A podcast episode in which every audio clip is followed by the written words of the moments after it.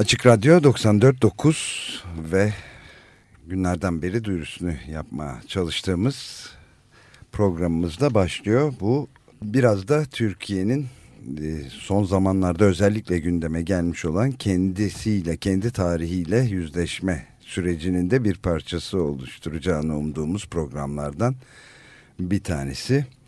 Ve tam da 50. yıl dönümünde 6-7 Eylül olayları üzerinde bir özel program dizisi yapıyoruz. Cumhuriyet dönemi azınlık politikaları bağlamında 6-7 Eylül olayları yeni yayımlanan Tarih Vakfı tarafından yeni yayımlanan bir çalışma var. Dilek Güven tarafından gerçekleştirilmiş.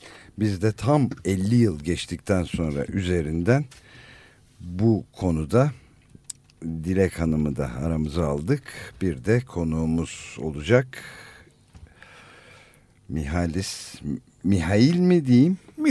Mihailis ikisi de bir fark etmiyor. Vasiliadis, Türkiye'de 80 yıldan beri yayımlanmakta olan Apoyevmatini gazetesinin editörü kendisi.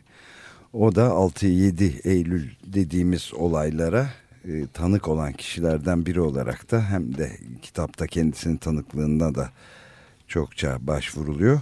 Onu da aramıza aldık. Bir de Avi Haligua bizimle beraber bu programı yürüteceğiz. Şimdi bunun ayrıca da sergisi var. 6-7 Eylül olayları 2 cilt halinde yayımlandı. Daha doğrusu bir tanesi bu konuştuğumuz sırada yayımlanmak üzere Tarih Vakfı yayınlarından.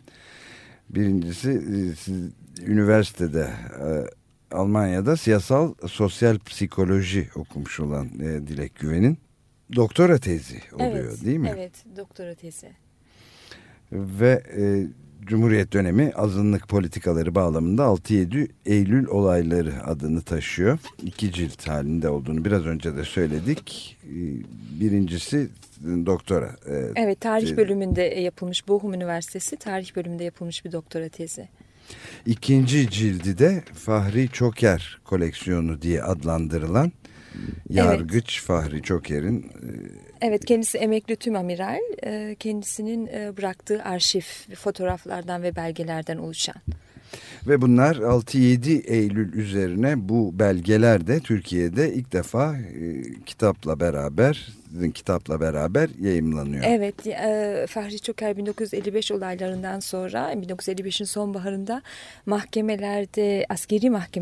kurulan askeri mahkemelerde hakim olarak çalışmış ve bu vesileyle de eline epey bir fotoğraf geçmiş. İşte Milli İstihbarat tarafından çekilen fotoğraflar, bir de yabancı gazetecilerin sınır dışına çıkaramadığı, yani olaylar sırası ve gecesi çekip de çıkaramadığı fotoğraflar oluşan, bir de tabii ki belgeler, yani emniyetin raporları, yine Milli İstihbarata ait belgeler, işte hasar tabloları gibi önemli belgeler, bir de Cumhuriyet Arşivinin 50 senelik bir sınırı var. Yani belirli bir konuyla ilgili belge aradığınız zaman 50 sene beklemeniz gerekiyor ve arşiv açıldı, Cumhuriyet Arşivi, ve birkaç telgraf dışında bir belge yok.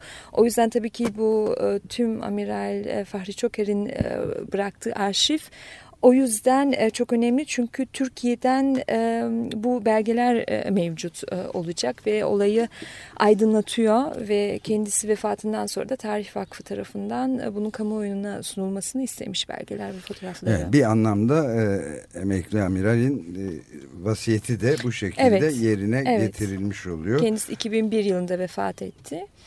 Evet, bunun ayrıca da bu çarpıcı belge ve fotoğraflardan oluşan bir serginin de Karşı Sanat'ta Elhamra pasajında 6 Eylül saat 6'da açılışı olacak serginin ve burada fotoğrafların büyük bir bölümü gösterilecek, bir de belgeler oluşacak. Yani Fahri Çoker'in arşivinin bazında bir sergi olacak ve 3 hafta boyu da sergilenecek oradaki fotoğraflar. Evet, böylece 50 yıl sonra, biraz önce de benim naçizane söylemeye çalıştığım gibi, bir kendi geçmişimizle bir yeni belgeler ışığında da hesaplaşma fırsatını, biraz yüz yüze gelme, hesaplaşma demeyeyim biraz iddialı bir şey olur ama yüz yüze gelme fırsatını da bulacağız. Burada bulunduğunuz için de çok teşekkür ederiz ve bence doğrudan doğruya şeye de başlayabiliriz artık. Yani 6-7 Eylül olaylarına Türkiye'de de yayınlanmış, hatta dünyada da yayınlanmış ilk kapsamlı çalışma olarak nitelendirebiliriz herhalde yapıtınızı, değil mi? Evet, yani akademik çalışma bu konuyla ilgili yoktu. Zaten beni bu olaya iten, çalışmaya iten sebep de oydu aslında, merak. Yani bu iki gün içinde neler olmuş. Bir de ben kendim Almanya'da lise ve üniversite dönemim geçtiği için, hatta orada büyüdüğüm için geçmişiyle çok yakından ilgilenen bir toplum içinde büyüdüm ve genelde bu konularla ilgili, özellikle bu gibi hassas konularla ilgili araştırmalar mevcuttu. Ve böyle bir araştırmanın Türkiye'de olmaması bana garip geldi ve ben de hesaplaşmadan önce en azından bu konuyla ilgili bir bilgilenelim diye düşündüm. Aslında tezin amacı, ilk amacı o. Evet, yani ben de zaten hesaplaşma lafını hemen geri aldım. Bu hesaplaşma çok iddialı oluyor. Öyle kolay şeyler değil bunlar. Kesinlikle. Kuşaklar boyu da sürecek olan şeyler ama yüz yüze gelmek de bunun ilk adımı olması açısından oldukça önemli geliyor. Peki bu konuya ne şekilde ilgi duyarak başladınız diye sormakla başlayalım. Evet. Bir, ben bu olayları dedemden duyuyordum. Kendisi bana anlatıyordu ve dediğim gibi bu konuyla ilgili bir araştırma yoktu Türkiye'de. O aslında bayağı benim için bir itici güç oldu. Biraz evvel de söylediğim gibi, çünkü bir de Türkiye'nin azınlıklar politikasıyla ilgili Cumhuriyet döneminde varlık vergisi olsun, Trakyalı olayları olsun, bazı yapıtlar vardı. Fakat 6-7 Eylül olayları gibi gerçekten çok korkunç şeyler yaşanmış olaylarla ilgili bir çalışma olmaması aslında asıl sebepti. Yani biraz merak. Biraz merak ve bir de Türkiye Cumhuriyeti'nin bugüne kadar süren aslında azınlıklarla problemli yaşamı diye düşünüyorum. Çünkü gerçekten ancak geçmişte olan olaylar en azından aydınlatılırsa veyahut da tam olarak bilgi edinebilirsek bugünü de daha sağlıklı yaşayacağımızı düşünüyorum. Aslında en fazla iten güç beni oydu. Ve hatta yarını da. Yarını da hatta. diye ekleyebiliriz herhalde.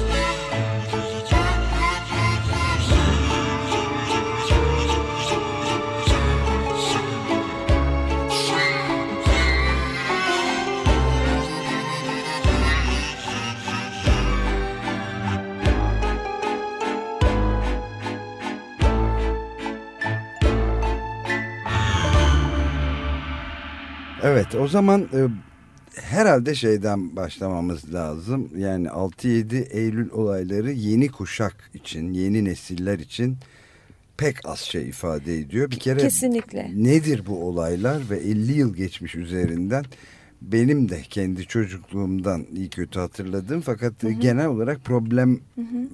Türkiye'de yaşayan insanlar olarak şöyle bir problematiğimiz var. Hı hı. Çok benim kanaatime göre yüksek oranda resmi tarihin hı hı. etkisi altında kaldığımız için bilmiyoruz. Yani hı hı. kendi içinde yaşadığım, benim hı hı. 10 yaşında filandım, hı hı. yaşadığım halde hı hı. doğru dürüst ilk defa bir kurgu olarak da hı hı. yalnız sadece sebepleri değil ne olduğunu dahi hı hı.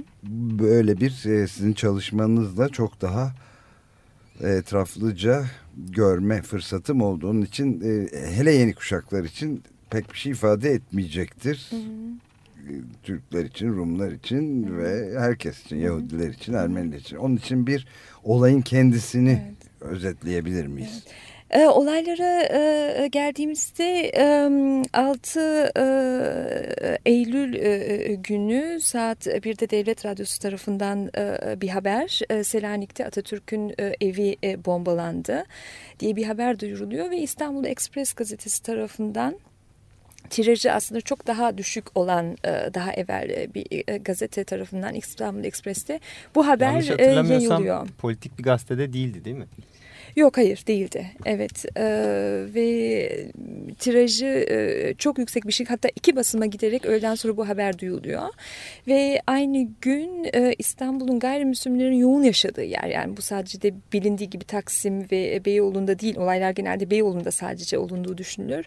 Ama Boğaz'da, Samatya'da, Yedikule'de, adalarda, karşı tarafta gayrimüslim nüfusun yoğun olduğu yerlerde bazı gruplaşmalar gözlemleniyor. Aynı zamanda özellikle Taksim ve Beyoğlu'nda öğrenci derneklerinin halka nutuğu var. İşte hem Kıbrıs konusunda yani Kıbrıs Türklerinin korunması gerekiyor. İşte Kıbrıs Türktür gibi sloganlarla bazı nutuklar başlıyor. Göstericiler halkı tahrik etmek için ya Kıbrıs sorununu kullanıyor ya da halk arasında mevcut olan gayrimüslim antipatisini körüklüyordu. Bunun yanında kahvelerde oturan erkeklerin doğrudan saldırılara katılması talep ediliyordu. Bizim yokuş üzerinde bir sabahçı kahvesi vardı. Orada dinlenirlerdi ya da saatleri bekletirler. Orada herkes oturmuş tabii saatleri bekletirler. Tanımış şahısçılardan biri geldi oraya dedi, siz ne biçim Türksünüz dedi. Dışarıda millet ayaklanmış dedi. Siz burada oturmuş kağıt oynuyorsunuz dedi. Onlar da peşine taktı. Ve kalabalığa katıldılar. Kırık Türkmenler tabii.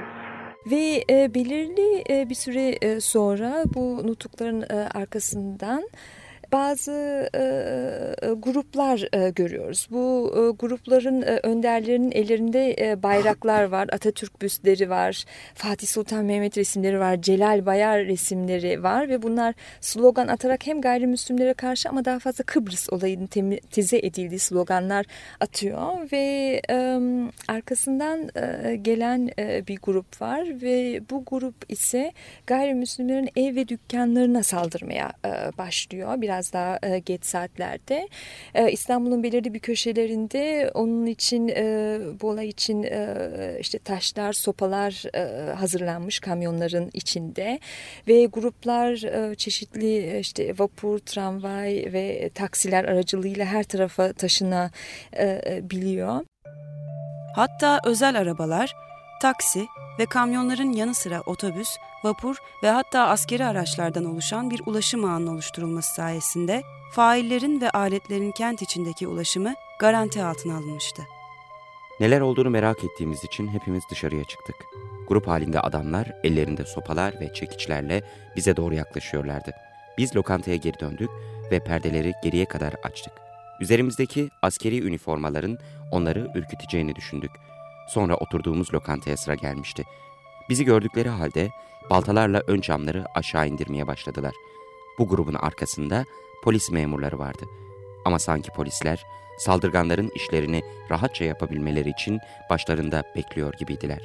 Ve ilginçtir mesela, o çok bayrak kullanıyor ve bayrakların hepsi çok yenidir. Yani halka gösterilmek isteyen, işte elinde bayrağını kapıp sokağa düştü imajı verilmek istese de bayrakların hepsinin o gün gıcır gıcır olması da çok ilginç ve bu ve tahrip böyle başlıyor.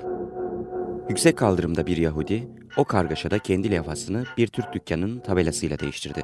Yahudinin dükkanına hiçbir şey olmadı ama Türk'ünki yağmalanmıştı. Sonra komşusuna dedi ki, ne yapalım, senin insanların bunu yaptılar. Ama garip hatalar da oluyordu. Benim bir profesör arkadaşım vardı. Muayenehanesinin üzerinde doçent doktor diye bir levha yazılmıştı. Doçent kelimesini gayrimüslim bir isim zannedip muayenehanesini tahrip etmişler. Tünelde Cevat Bey'e ait bir kumaş dükkanı vardı.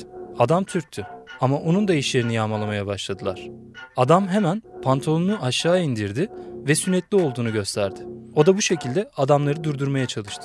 Evet ve bu bayrakların yeni olduğundan bahsetmişken ben de fotoğrafları gördükten sonra çok dikkatimi mucip olan bir şey vardı. Hı hı.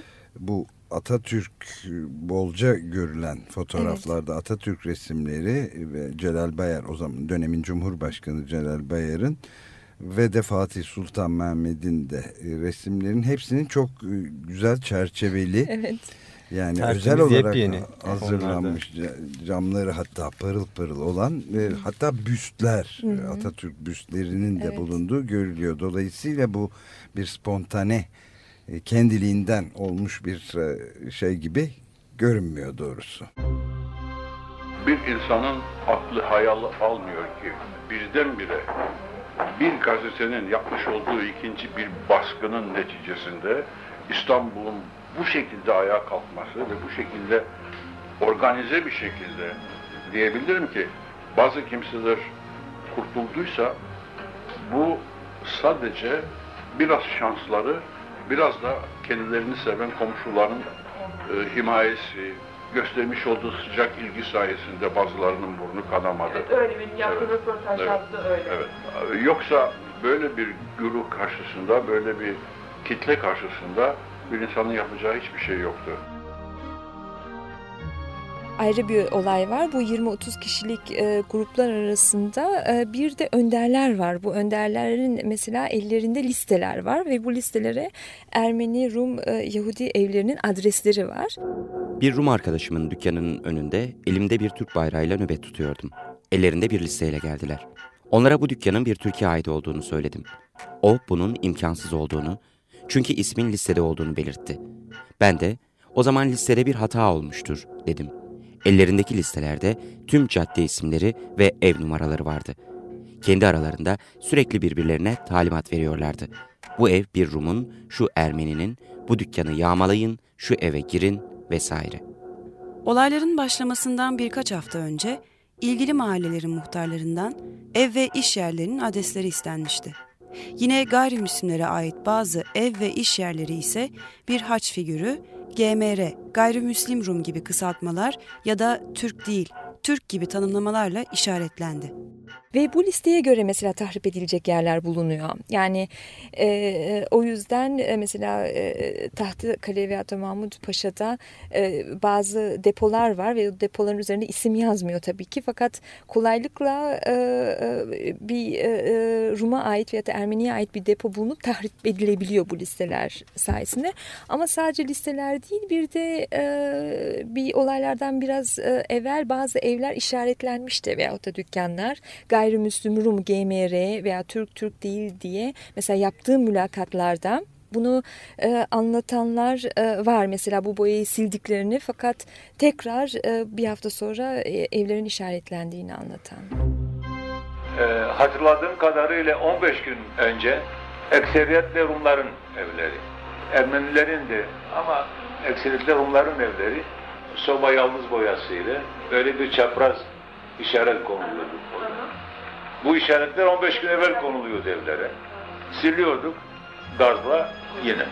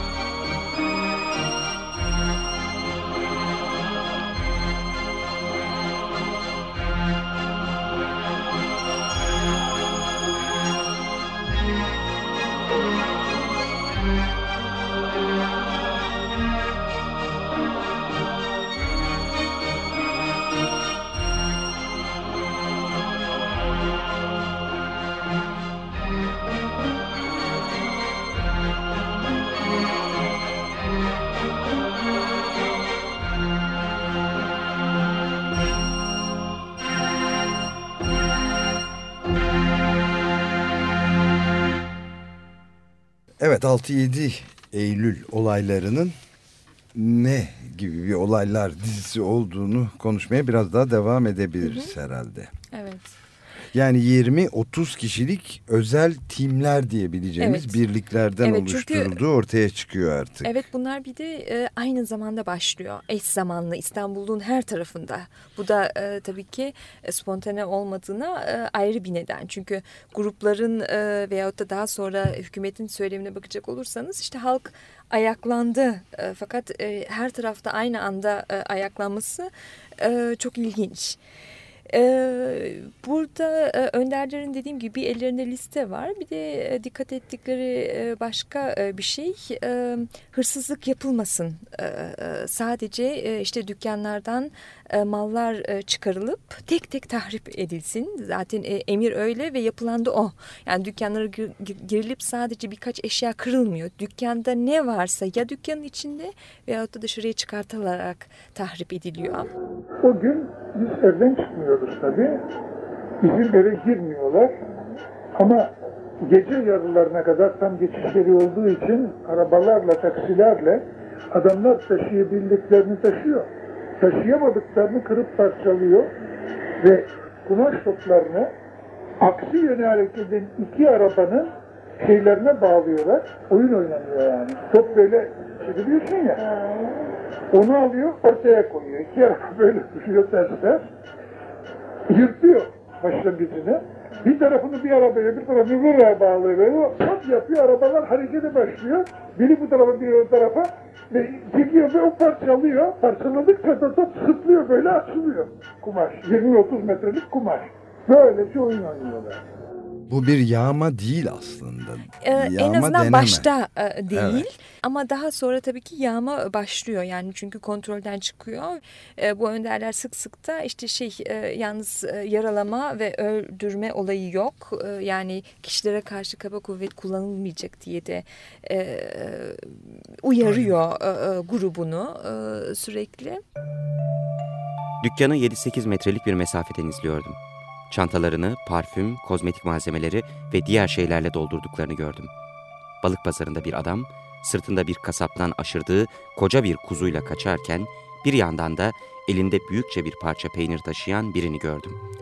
Fındıklı'da Türkler bütün gece boyunca iki bakkal dükkanından çuvallarla pirinç, şeker, sabun, fasulye, zeytinyağı ve başka şeyleri evlerine taşıdılar. Sabah olduğunda karşımızdaki dükkanlar tamamen boştu.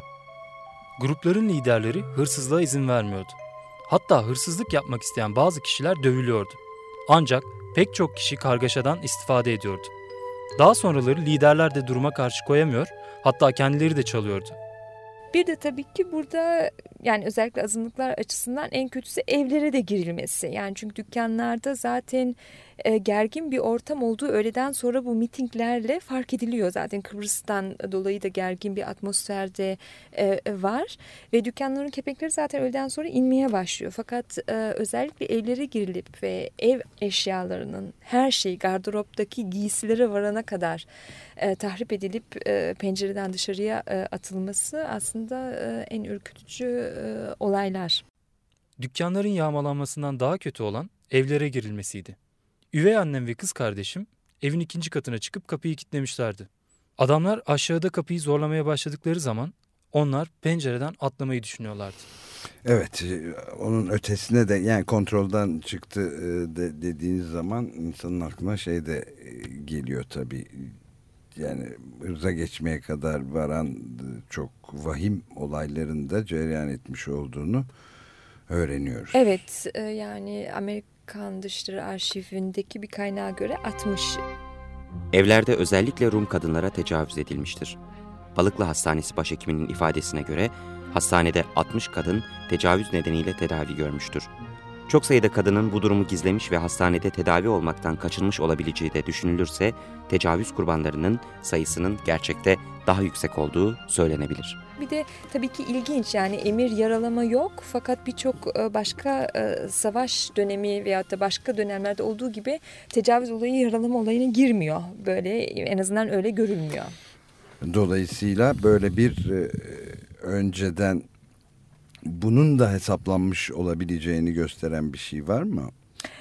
Yok, hayır, ama büyük bir ihtimalle tahmin edilebilirdi böyle bir kaos içinde. Çünkü tecrübeden, yani tüm tahribe katılmış insan sayısı 100.000 kişi kadar. Yani bu slogan atanlara ve bu çok önemli bir sayı İstanbul için. Bu da büyük bir ihtimalle tahmin edilebilirdi.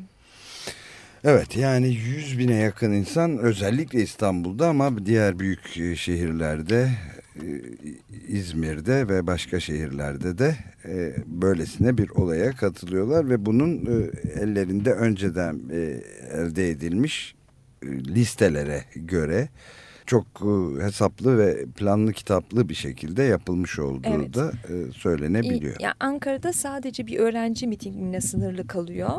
Bu mitinge de 3.000 kişi neredeyse katılıyor ve bu da sadece mitingle sınırlı kalması, Ankara'da tabii ki gayrimüslim nüfus oranı çok düşük. Bir de o dönemki Ankara valisi bu İstanbul'da çıkan olaylar sırasında İstanbul'da ve olayları görüp Ankara'da sıkı yönetim ilan ediliyor.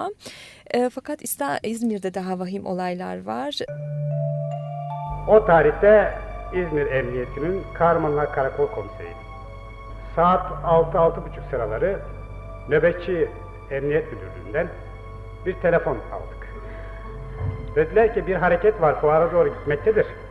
Bunların önlenilmesi için fuar emniyet amirliğinde bütün emniyet mensupları toplanıp tertibat alınacak.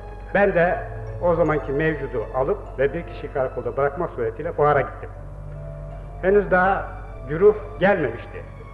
Bizim kulağımıza da bir şey geldi. Ben yani dışarıdan temin ettiğim iki memurla basmane kapısına doğru yürüdüm. Ve bir kalabalık Yunan pavyonuna doğru geliyorlar.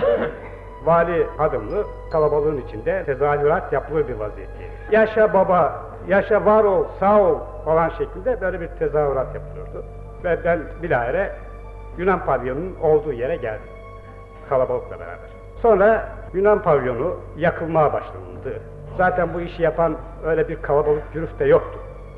Yani 150-200 kişi etrafında bir şeydi. Yunan pavyonu yakılmaya başlanıldı. Ve o sırada her memur kendi vicdanlarının seslerinden aldığı kuvvetle bazı ufak tefek mani hareketlerde bulunmak isteniliyordu. Mesela ben bazılarını bu işin önlenmesi için oradan uzaklaştırmak istiyorum, itmek istiyorum. Bu haller devam ederken o sırada vali geldi ve bana çekil, haşin davranmayın. Haşin davranmayın. Evet. Yangın aldı yürüdü. Bir de Yunan konsolosu ateşe veriliyor ve tamamıyla yanılıyor. Hatta NATO nedeniyle orada bulunan Yunan subaylar dövülüyor ki bu tabii ki uluslararası da bir felakete yol açıyor olaylardan sonra. Ama tabii ki burada bir de bahsetmemiz gereken olay polisin tavrı. Bazı durumlarda polis memurları olaylar sırasında alkış bile tutmuş ve saldırganların devam etmesi için onları cesaretlendirmişlerdir. Polis memurları silahlarını taşları sökmek için kullanarak yıkımlar sırasında saldırganlara yardım etmişlerdir. Yine bazıları bizzat kendileri de yağmalanan dükkanların mallarını parçalamışlardır. Sonra yine Ağacami'nin aşağıdan birçok kürk getirmişlerdi çapulcular ve 50-60 kişi kadar. O çekiyor, kimisi yırtıyor, kimisi yırtamıyor. Polisten bıçak rica ettiler. İki polisten bir tanesinden bıçak rica ettiler. Ver daha bir şunu keselim, yırtılmıyor. Astragan falan çok kıymetli kürkler. Polis bıçağı vermedi fakat kendisi bir miktar kesti ve ondan sonra o kürk ancak yırtılabildi. Büyük bir ihtimalle tahribatın bu dereceye varması polisin pasif kalması ile de ilişkili. Saat 12'ye kadar polis hiçbir şekilde müdahale etmiyor. Mülakatlarda da anlatılanlar aslında polisin daha fazla saldırganları koruyormuş gibi bir hava içinde etrafta dolaşmaları veya hatta bazen de onları desteklemeleri ve bazı polisler o saat 12'ye kadar sıkı yönetim ilan edilene kadar da karakola kilitleyip orada kalıyorlar. İtfaiye ise yangından çok daha önce fuar alanına varmıştır. 6 Eylül akşamının erken saatlerinde itfaiyeciler İzmir Fuarı alanına gelmiş ve fuar pavyonlarından birinin önünde beklemeye başlamıştır. Neden geldikleri sorulduğunda itfaiye erlerinden birisi "Birazdan yangın çıkacak, biz de söndüreceğiz" şeklinde yanıt vermiştir. İtfaiyecilerin Yunan pavyonunda ve konsoloslukta çıkan yangını söndürmek konusundaki beceriksizliği, yangını çıkaranların söndürme çabalarına müdahale etmesiyle de açıklanabilir. Saldırganlar su hortumlarını kesmiş ya da itfaiye erlerinin sırtlarına çıkarak işlerini yapmalarına engel olmuşlardır.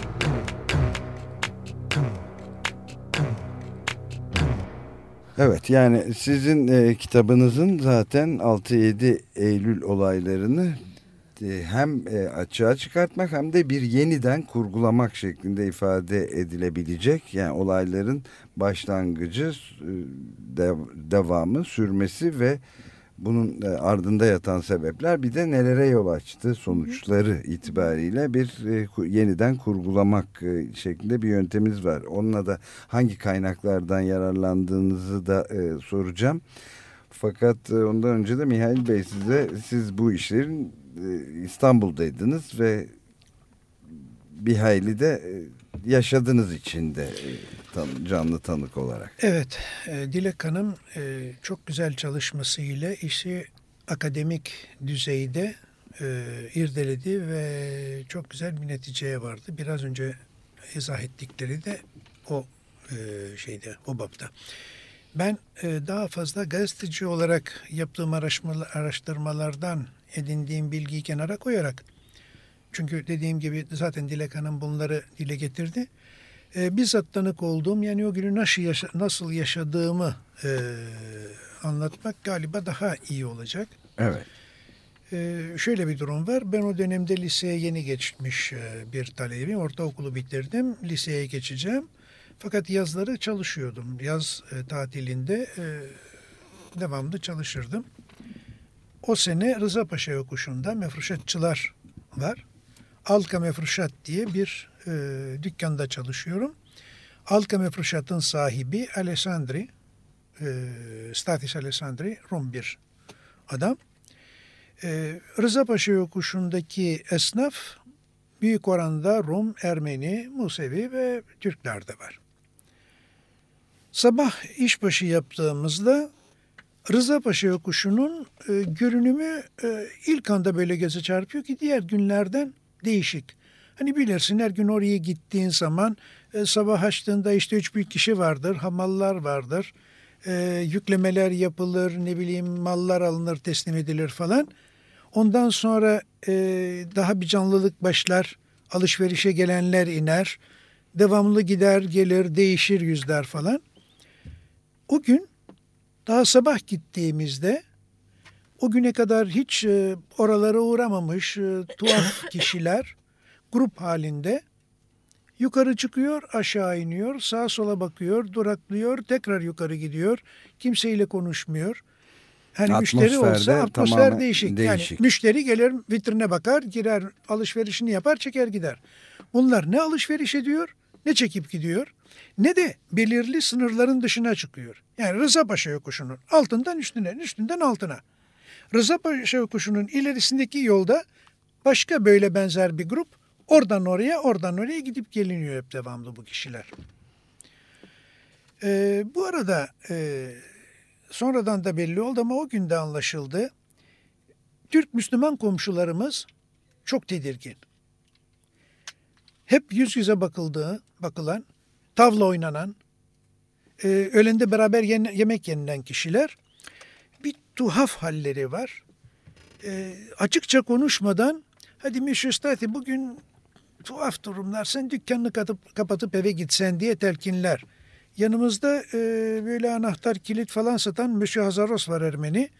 Ona gidiliyor. Hadi Müşu Hazaros'ta de ahbarik, sen dükkanını kapatıp eve gitsen bugün falan diye telkinlerde bulunuyor ama soruyorsun, niye öyle Mehmet Bey? Canım, söyleyemiyor. Yani sıkılıyor belli. Seni kurtarmak istiyor, yardımcı olmak istiyor ama baklayı ağzından çıkartamıyor. Öğlene doğru bu sıkışıklıklar, bastırmalar etkili olmaya başladı.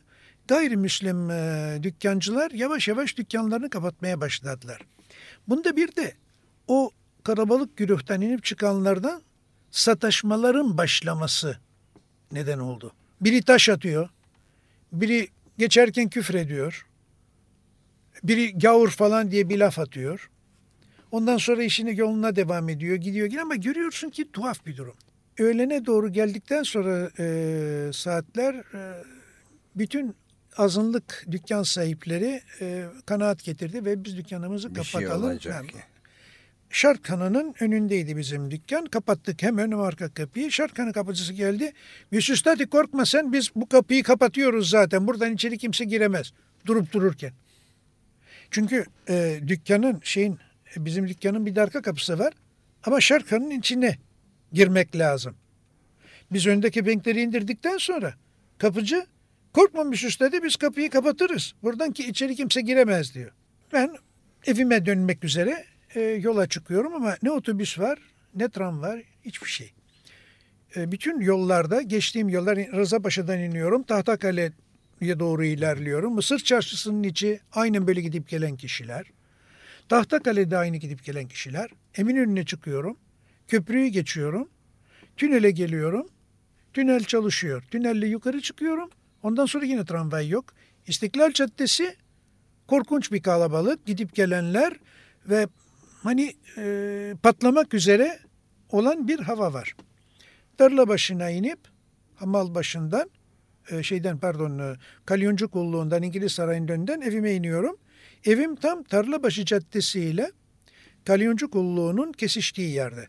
Sağda karakol, solda bizim ev. Yani karakolun bir karşısında bizim ev, bu tarafta karşısında da, yani öbür karşısında da Tanaş Priftis diye pastacı dükkanı var, şekerci dükkanı. Bunu söylememin özel bir nedeni var, daha sonra anlatacağım. Kapının önüne geliyorum, kapımızın önünde bizim kapıcı Ahmet Efendi var.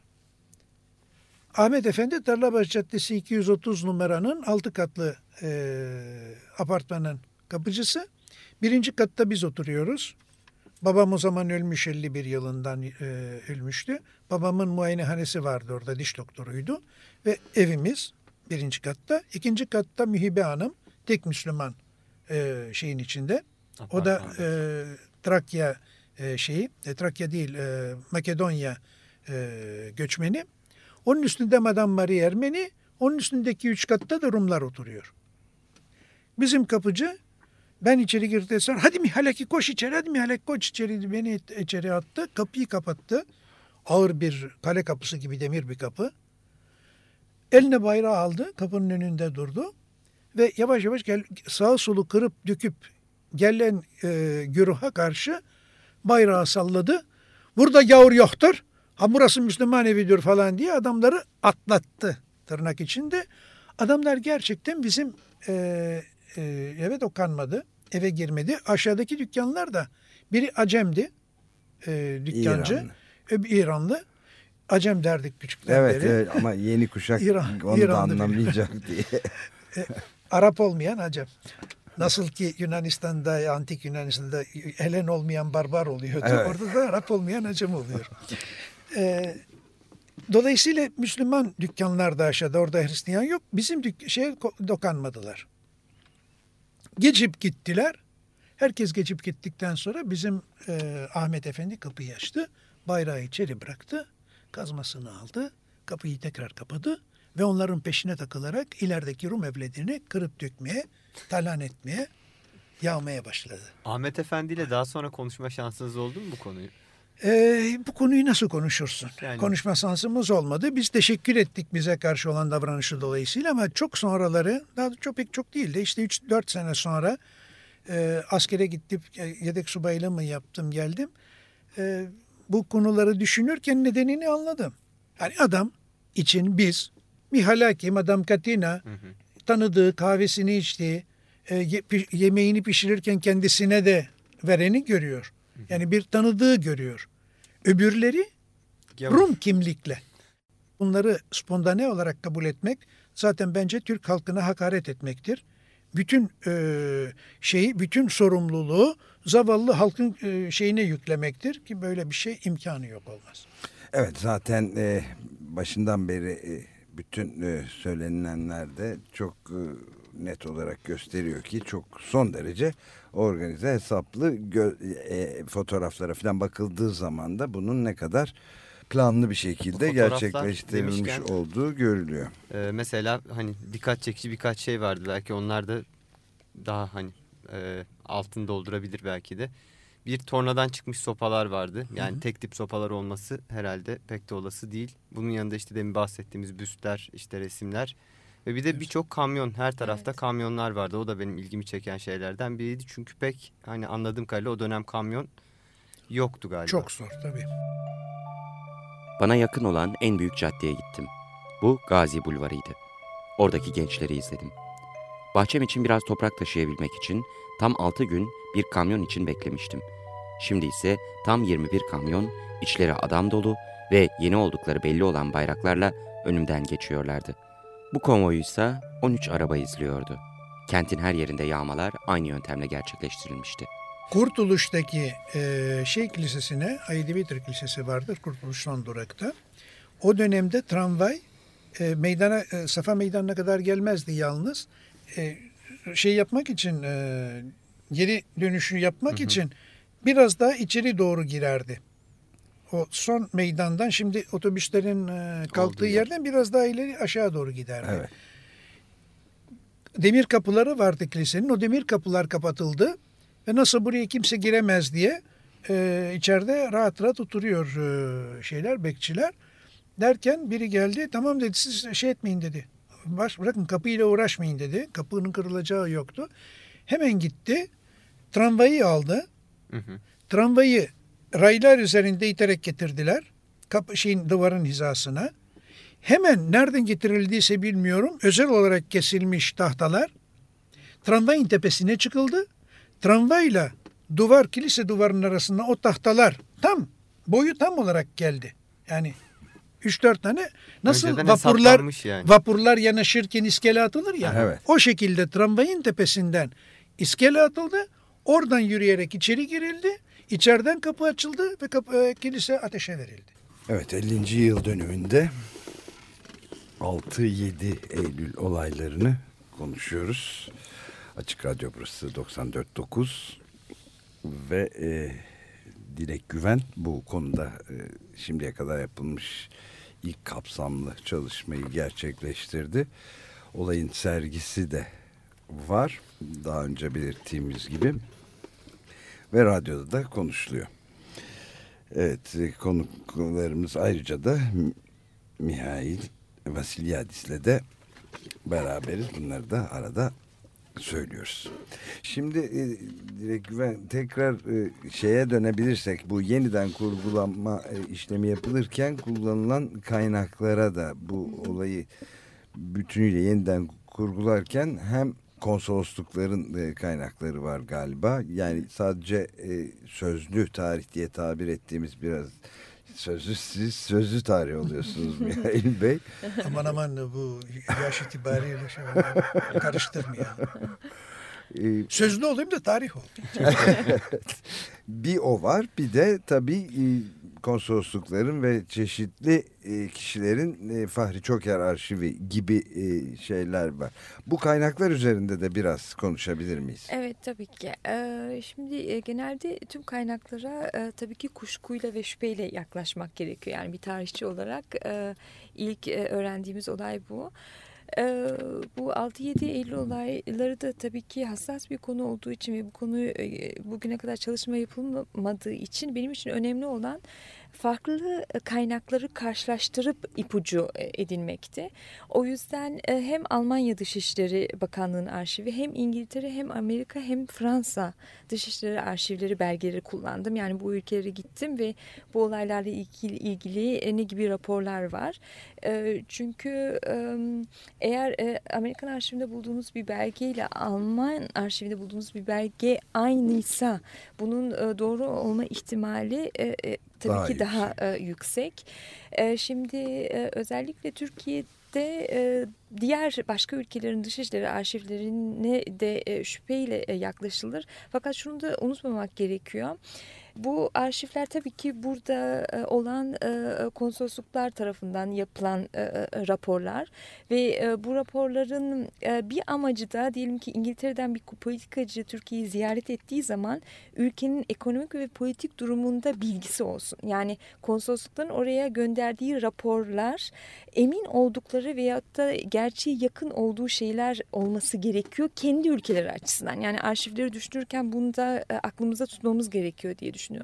Ama tabii ki ben şanslıydım. Fahri Çoker arşivi, tabii ki Tümamiral Fahri Çoker bu olayları en yakın yaşayan insan ve elindeki belgeler de bu devlete ait olan belgeler olduğu için ve diğer kaynaklarla da karşılaştırdığımız zaman aynı bulgular var. O yüzden özellikle kaynak bakımından bu şanslı bir çalışma oldu diye düşünüyorum. Çünkü hem bu yazılı kaynakların yanında bir de tabii ki mülakatlar var. Hem mağdurlar ama hem de bu olaya bir şekilde iştirak etmiş insanların mülakatları var. Bu da önemli diye düşünüyorum.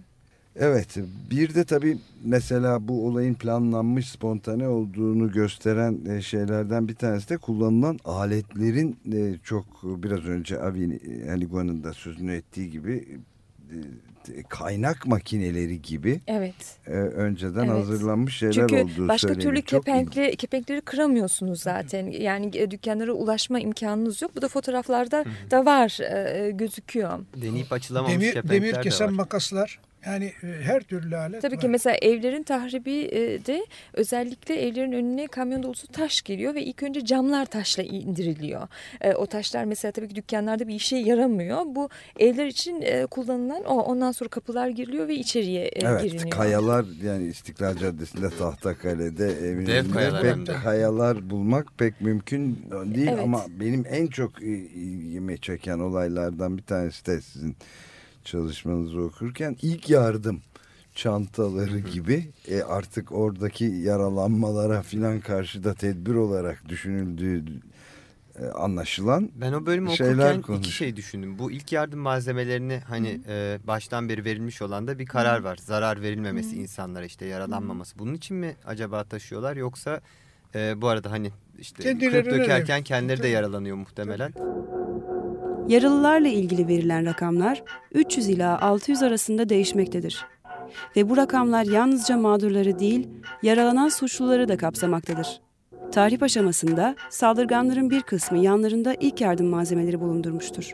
Ellerinde tendürdöt şişeleriyle halkın arasına karışan kişiler yaralı olup olmadığını sormuş, arabalar sadece yaralı göstericileri hastaneye götürmüştür. Mesela yağma yöntemini ya da bu tahribat yönteminin de aynı yöntemle kentin her yerinde gerçekleştirilmiş olması da bunun önceden iyice planlanmış olduğunu ortaya koyan kanıtlar da var herhalde. Yok, yağmalama galiba planda yoktu herhalde. Tahrip vardı. Çünkü yağmalayanlar arasında bir olay biliyorum. Birkaç sene sonra Anadolu'da askerlik yapan bir arkadaş bir adamın evine gidiyor. Ve orada bir vitrinde, bir yerde böyle bıyın kadın ayakkabısı görüyor. Nedir bunlar falan deyince, bırak ya diyor işte. Satacaktık ama olmadı. Niye satmadın? Ya hepsi sağ ayakmış diyor. Vitrini kırıp ne bulduysa aldı götürdü. Bir tek içeride. Tabii çok yaygın. Ayakkabı dükkanlarında çok yaygın bir yöntem değil mi?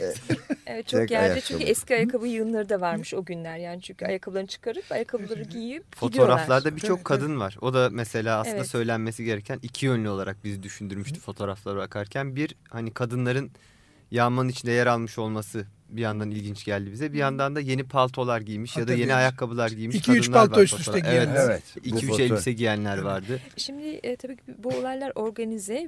Bu 20-30 grupluk gruplar var. Bir de tabii ki onun dışında o olayları görüp katılanlar da var. Tabii. Yani mesela fotoğraftaki kadınlar büyük bir ihtimalle o gruba ait. Tabii. Çünkü çok şık gece kıyafetlerinde. Japone kollu falan. Tabii yani o düşüncede olup ve onu gerçekten halktan bir ayaklanma diye düşünüp olaylara katılanlar var. Olaylara reaksiyonuna baktığımızda Müslüman Türk kesimden komşularına, yani gayrimüslim komşularına yardım edenler de var. Mihail Bey'in anlattığı gibi. Ama işte şu apartmanı oturttunuz, burada Ermeniler oturuyor diyenler de var. Yani sorumlu ikisi vatandaş de var. Daha insanlık halleri yani. Evet, tabii. Evet, daha yeni duyduğum bir Nubar Bey, kendisi Ermeni, anlatıyor. O zaman o da 14-15 yaşında ve birlikte oynadığım arkadaşlar her gün pastaneden pasta aldığımız pastaneleri yağmaladılar o gün. Yani ikisi de var.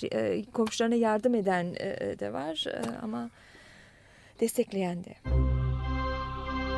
Şimdi bakınız. Bizim sokakta Nusret diye bir şoför vardı. Nusret Yedikule'de bir kabadayı şoför, bir Külah Bey şoför olarak geçerdi. Beraber yaşıyoruz. Sokakta işte. 10 metre, 12 metre mesafede evlerimiz sırada. Köşeden 40 kişilik bir kafile geliyor. Kazmalar, kürekler, demirler ellerinde. Nusret durduğu yolun ortasında açtı ellerini böyle. Siz diyor, nereye gidiyorsunuz? İşte diyor, Rumların evlerini kıracağız. Bu sokakta Rum yok dedi. Yok, nasıl olur filan diyorlar. Var. Yok dedi. Birisi vurmaya kalktı Nusret'i. Ama Nusret çok yani yürekli bir adam. Dedi ki, bak dedi, siz dedi üstünden geçersiniz ama evleri kırarsınız. Ama beni öldürdükten sonra oldukları gibi 40 kişi döndü gitti. 50 metrelik bir sokağı kurtardı. Yine diğer Türk komşuları saldırı yapılacağına dair dedikodular çıktığında ve saldırı sırasında gayrimüslimleri kendi evlerinde saklamışlardı. Tophane'den Şükrü İ, 6 Eylül günü alt katlarda oturan iki Rum komşusunu kendi evinde saklamış ve üst katlara çıkan saldırganları da ancak havaya ateş açarak kovalayabilmişti. Bazı Müslümanlar ellerindeki Türk bayrağıyla mağdurların ev ve iş yerlerinin önünde durmuş, buraları sahiplerinin Türk olduğunu iddia ederek koruyabilmişlerdi. Fakat benim kanaatim bu 6 Eylül olayıyla 6-7 Eylül olayları öyle münferit olay değil. 1908'den diyeceğim yahut 23'ten de diyebiliriz. Bu yana azınlıklara karşı uygulanan baskı zincirinin bir halkası. Dilek Güven'in kitabındaki en önemli bulgulardan bir tanesi de, gözlemlerden bir tanesi de bu oluyor. Yani olayların sadece o tarihteki Kıbrıs ya da Atatürk'ün evinin bombalanması gibi olaylara duyulan bir galeyanın ötesinde, tarih içinde sistemli bir etnik yani azınlıklara karşı hem ekonomik hem de başka açılardan Türk milliyetinin ön plana geçirilmesi gibi oldu çıkıyor değil mi? Bunu söyleyebiliriz. Bu bir mülakatte de Antonis Augustionis ile yapılmış bir mülakatta da şey deniyor. Belki 1000 kişi, 10.000 kişi, o kadar. Aşağı yukarı 20 kişi öldürdüler. Öldürdüler. Şimdi kapıları evlerinde kazmalarla, küreklerle, demir kapıları çekişle kazmalarla yıkıyorlar. Kazıkla çıkıyor bunlar apartmanlar. Apartmanlarda piyanoları, elbiseleri, bu büfeleri dışarıya atıyorlar. Bir iki gün varıyorlardı. Bugün malınıza, yarın canınıza. Polisler neredeydi? Jandarmalar neredeydi? Ama bunun istisnai olduğunu düşündürecek sebepler de var. Bence de öyle. Kitaptan çıkan, yani daha önceki konuşmalarımızdan da söylediğim gibi, yani aslında böyle bir cana yönelik bir şey olduğunu gösteren bir şey yok. Evet. Orada korkutmak önemli meselesi. Olan ürkütmek, korkutmak. Çünkü daha sonra da yani olayların sebeplerine geçince de göreceğiz. Orada önemli olan korkutup ürkütüp göç etmeye sevk etmek. Yani bu mu, yoksa bu... hani bir şekilde kimi korkutmak? Biraz da hani Yunanistan'ı ya da İngiltere'yi sıkıştırmak gibi niyet de var mı? Yoksa içerideki azınlıkları korkutmak? Yani, aslında şimdi herhalde biraz sonra geçeceğiz, bu olayların sebeplerine baktığımız zaman bunu göreceğiz. Her ikisinin de bir rolü var. Ama ana rol veyahut da ana etken aslında göçe sevk etmek ve tabii ki ekonominin de Türkleşmesi diye başka bir faktör daha var. Ama onları konuşacağız daha diye düşünüyorum. Evet.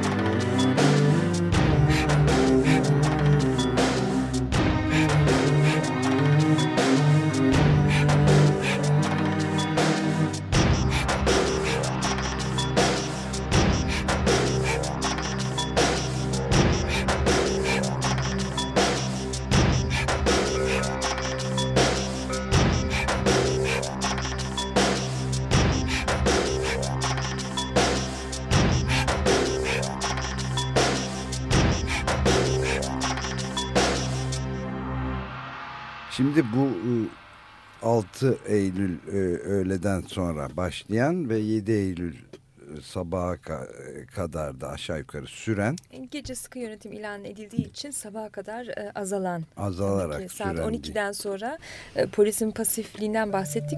Yağmanın başlamasından 2-3 saat evvel saat 16'da Emniyet Müdürlüğü santralından akşam saat 5'ten sonra hiçbir memur evine gitmeyecektir diye emir aldık. Kaç tarihinde? 6 Eylül günü efendim. 6 Eylül. Evetse biz bu emir üzerine bütün 5. şube mevcudiyle dairede bulunduk. Saat 6-6.30 sıralarında sağdan soldan Beyoğlu yıkılıyor, kiliselere tecavüz oluyor, Yedikule'ye tecavüz oldu diye karakollarda haberler gelmeye başladı. Biz o zamanki şube müdürümüz Celal Kosova'ydı, Avrupa'daydı. Evet. Onun yerine Necati Eyiş diye bir emniyet amiri bakardı. Bu efendiye ne yapacağımızı sorduk. İkinci bir emre kadar müdahale etmeyeceğiz dedi. Ve biz kapıları kapatarak içeriye çekildik. 50 metre kadar karşımızda bu çapulcular gözümüzün önünde evleri, dükkanları yıkarlarken biz bunlara seyirci kaldık. Biz eğer emir verilmiş olsaydı 50-60 silahlı devlet polisi bu yağmayı hiç olmazsa önlemeye çalışırdı. Yukarıdan alınmış bir emir üzerine bu kadar polis muhattal bırakılmıştır. Binaenaleyh bu bir evvelden bilinen ve emirle tertip olunan bir harekettir. Bundan ibaret. 12'de bu pasiflik bitiyor. Hatta tanklarla ve asker İstanbul'un her tarafını sararak duruma el koyuyor ve ancak böyle durdurulabiliyor olaylar.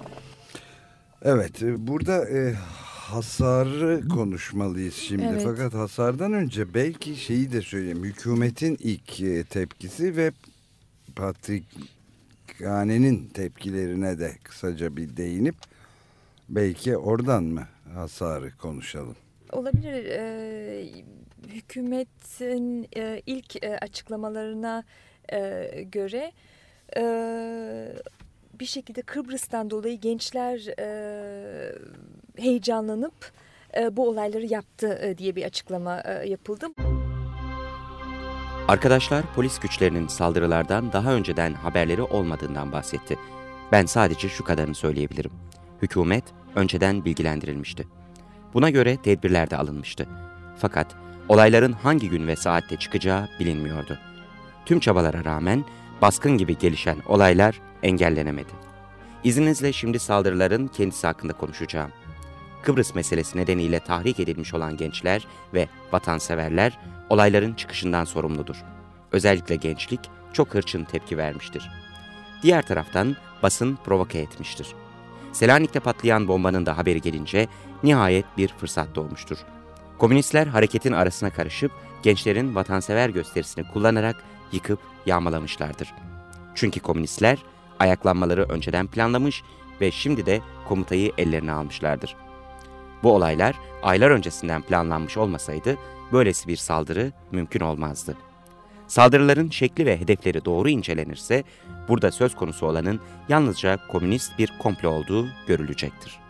Ondan sonra bundan vazgeçildi. Çünkü tahribatın boyutu çok büyük olduğu için sadece öğrencilerin ve halkın tahrikiyle olacak bir şey değil diye düşünülüp şöyle bir açıklama yapıldı. Komünistler yaptı diye bir açıklama geldi ve gerçekten de bir ünlü bir 48 kişilik bir komünist listesi var ve bu listeyle işte Aziz Nesin, Kemal Tahir gibi insanlar tutuklandı. Hulusi Dostdoğru. Hulusi Dostdoğru, evet. Gidi komünistler. Bir sırada. De o dönem tabii ki soğuk savaş. Bu ortama, yani bu olaya daha da müsait bir durum ve daha sonra cezaevine konuldukları zaman oradaki subaylar da söylüyorlar biz sizin aslında suçsuz olduğunu biliyoruz ama yapacak bir şey yok. Çünkü orada okunan listelerde bazı isimler var. O isimler mesela çoktan ölmüş veyahut da olaylar sırasında askerde, böyle komik durumlar oluyor tutuklanmalardan sonra. Kıbrıs Türk Cemiyeti üyeleri tutuklandıktan sonra adamlarımızdan birini gizlice Harbiye'deki hapishaneye soktuk. 4 ya da 5 gün sonra muhbirimizin raporu elimize geçti. Buna göre Orhan Birgit ve Hikmet Bil talimat üzerine saldırılara katıldıklarını ve asıl sorumlu çevrelerin kendilerini şu anda desteklemediğini söylüyorlardı. Ayrıca işin mahkemeye intikal etmesi durumunda talimatları kimden aldıklarını açıklayacakları tehdidinde bulunuyorlardı. Beni Önal'ın evinde bir fotoğrafımı buldukları için tutuklamışlardı. Tutukluyduk gerçi ama amaç hapishaneleri doldurmaktı. O yüzden tutukluluk koşulları çok sıkı değildi. Bir kütüphane vardı. Bütün gün okudum. Polis müdürü futbol oynamaya gitmemize bile izin veriyordu. Giriş için para bile ödemiyorduk. Maçlara polislerin de bizimle gelmesi gerekiyordu. Sadece bu isim listesine adımız yazılıyordu. Canımız isterse meyhaneye gidip rakı içiyor, kağıt oynuyorduk. Bir polis memuru da bizimle geliyordu gerçi ama geç olunca hapishanenin nerede olduğunu biliyorsunuz nasıl olsa deyip evine gidiyordu. Bu hükümetin ilk tepkileri olaylara, zaten olaylardan daha hemen sonra 5000 kişi tutuklanıyor. Ve bu 5000 kişi arasında suçsuz insanlar çoğunlukta, hatta 1955 Aralık'ta da çoğu bu insanların serbest bırakılıyor. Çünkü bunlar sokakta rastgele tutuklanmış insanlar. O gün gerçekten suçlu olanlar değil. Onlar da onların arasında ama çoğunlukla değil. Ama isterseniz biraz hasar olayına değinelim bu olaylardan sonra ne olduğuna geçmeden. Evet. Şimdi hemen hemen 5000 yapı tahrip edilmiş. 5000 işte 4000'i tahminen dükkan, 1000 kadar ev var. 80'in üzerinde kilise var, okullar, mezarlıklarda tahribat çok büyük. Burada gerçekten çok acı olaylar yaşanmış. Yani mezar taşları kırılıyor işte. Özellikle Şişli ve Balıklı'daki Rum Ortodoks mezarlıklarına da zarar verilmişti. Buralarda mezar taşlarının parçalanmasıyla yetinilmemiş, çıkarılan iskeletlerde ya kırılmış ya da yakılmıştı. Hatta bir olayda henüz ölmüş bir kişinin bedeni mezarlıktan çıkarılarak bıçaklanmıştı. Bu gibi olaylar var bu tahribatta. Söylediğimiz gibi yaralanma olayları az. Emir böyle olduğu için ölü sayısı değişiyor, 10-16 kişi ve bu sayıların arasında tabii ki korkudan yani kalp krizi geçirerek ölenler var ama işte kasıtlı ölümler de var. Sayı belli değil ama 100.000 kişi ve katıldığını düşünecek olursanız ve 5.000 bina, yine de tabii ki ölü ve yaralama sayısı çok az.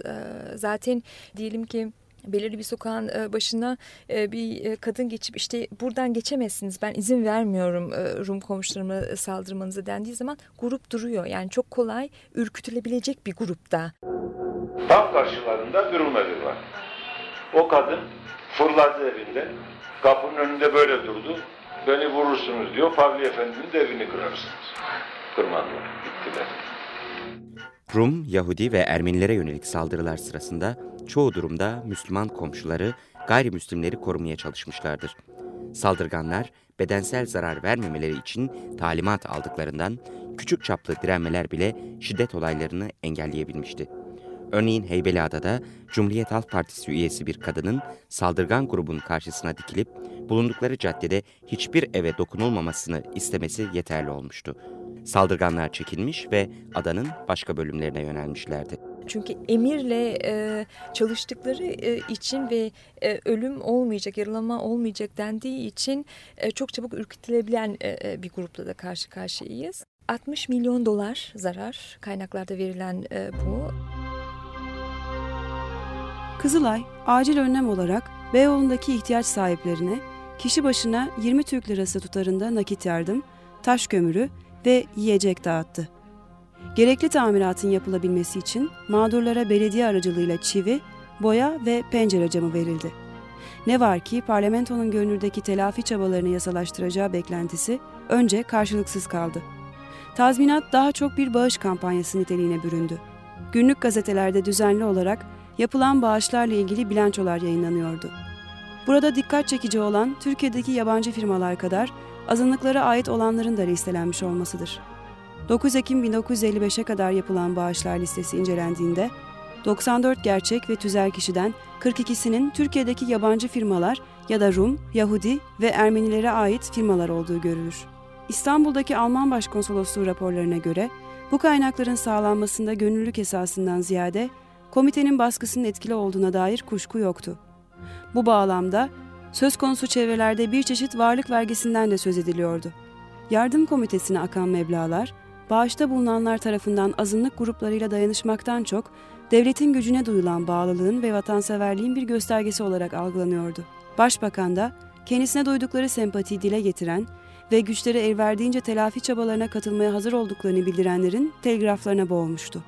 Başka bir durum daha var. Bir de gazetelerde bazı azınlıklara mensup veyahut da belirlenmeyen kişiler de gazeteye ilan veriyor. Menderes'e gönderdikleri telgrafları basılıyor ve bu telgraflarda da denen şey işte biz zararımızdan vazgeçtik, tazminat ödenmesi istenmiyor. Tabii ki bu koşullar altında çok fazla insan zararını beyan etmiyor. Bir de kara listeye girmek bir korku var. Acaba zararımızı beyan edersek bu komiteye acaba herhangi bir dezavantaj oluşur mu düşüncesi var. Tazminattan feragat edenler kitabınızda şey olarak anlatılıyor, işte bir şekilde zaten gazetelerde duyurularak sırtları sıvazlanıyor. Evet, yani doğru olanın bu olduğu gösteriliyor. Evet, biz devletimizi destekliyoruz. Hani tazminat olayı çok büyük bir yük. Ve böylelikle çok insan zararını beyan etmiyor ve yaptığı mülakatlarda da zaten azınlıklar genelde hani bu tazminat sembolik bir şey olduğu ve aslında Türkiye'nin uluslararası imajının önemsendiği veyahut da prestij açısından yapılan bir şey olduğu vurgulanıyor. Başka nedeni de var bunun.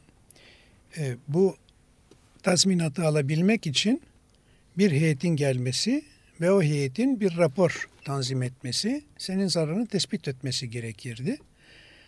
O raporu tanzim etmek üzere gelenler, biz sana 200 bin liralık zarar çıkartalım, 100 bin lirasını biz alırız diye bir alışveriş içine girdiler. Haraç ödemeyen tazminat alamayacak duruma geldi. Dolayısıyla adamlar da ben sana vereceğim, ben de almam, zaten gitmiş ne olacak, alacağım %10 bile değil. Evet, uygun bir telafi olarak değerlendirilen başka şeyler var yalnız. Yunanistan, NATO'da dövülen subaylar ve Yunan bayrağının yakılması gibi olaylara karşı İzmir'de. İlk önce Yunan ve Türk milli marşları okundu. Ardından Türk Ulaştırma Bakanı konuştu ve akabinde Yunan Milli Marşı eşliğinde Yunan bayrağını göndere çekti.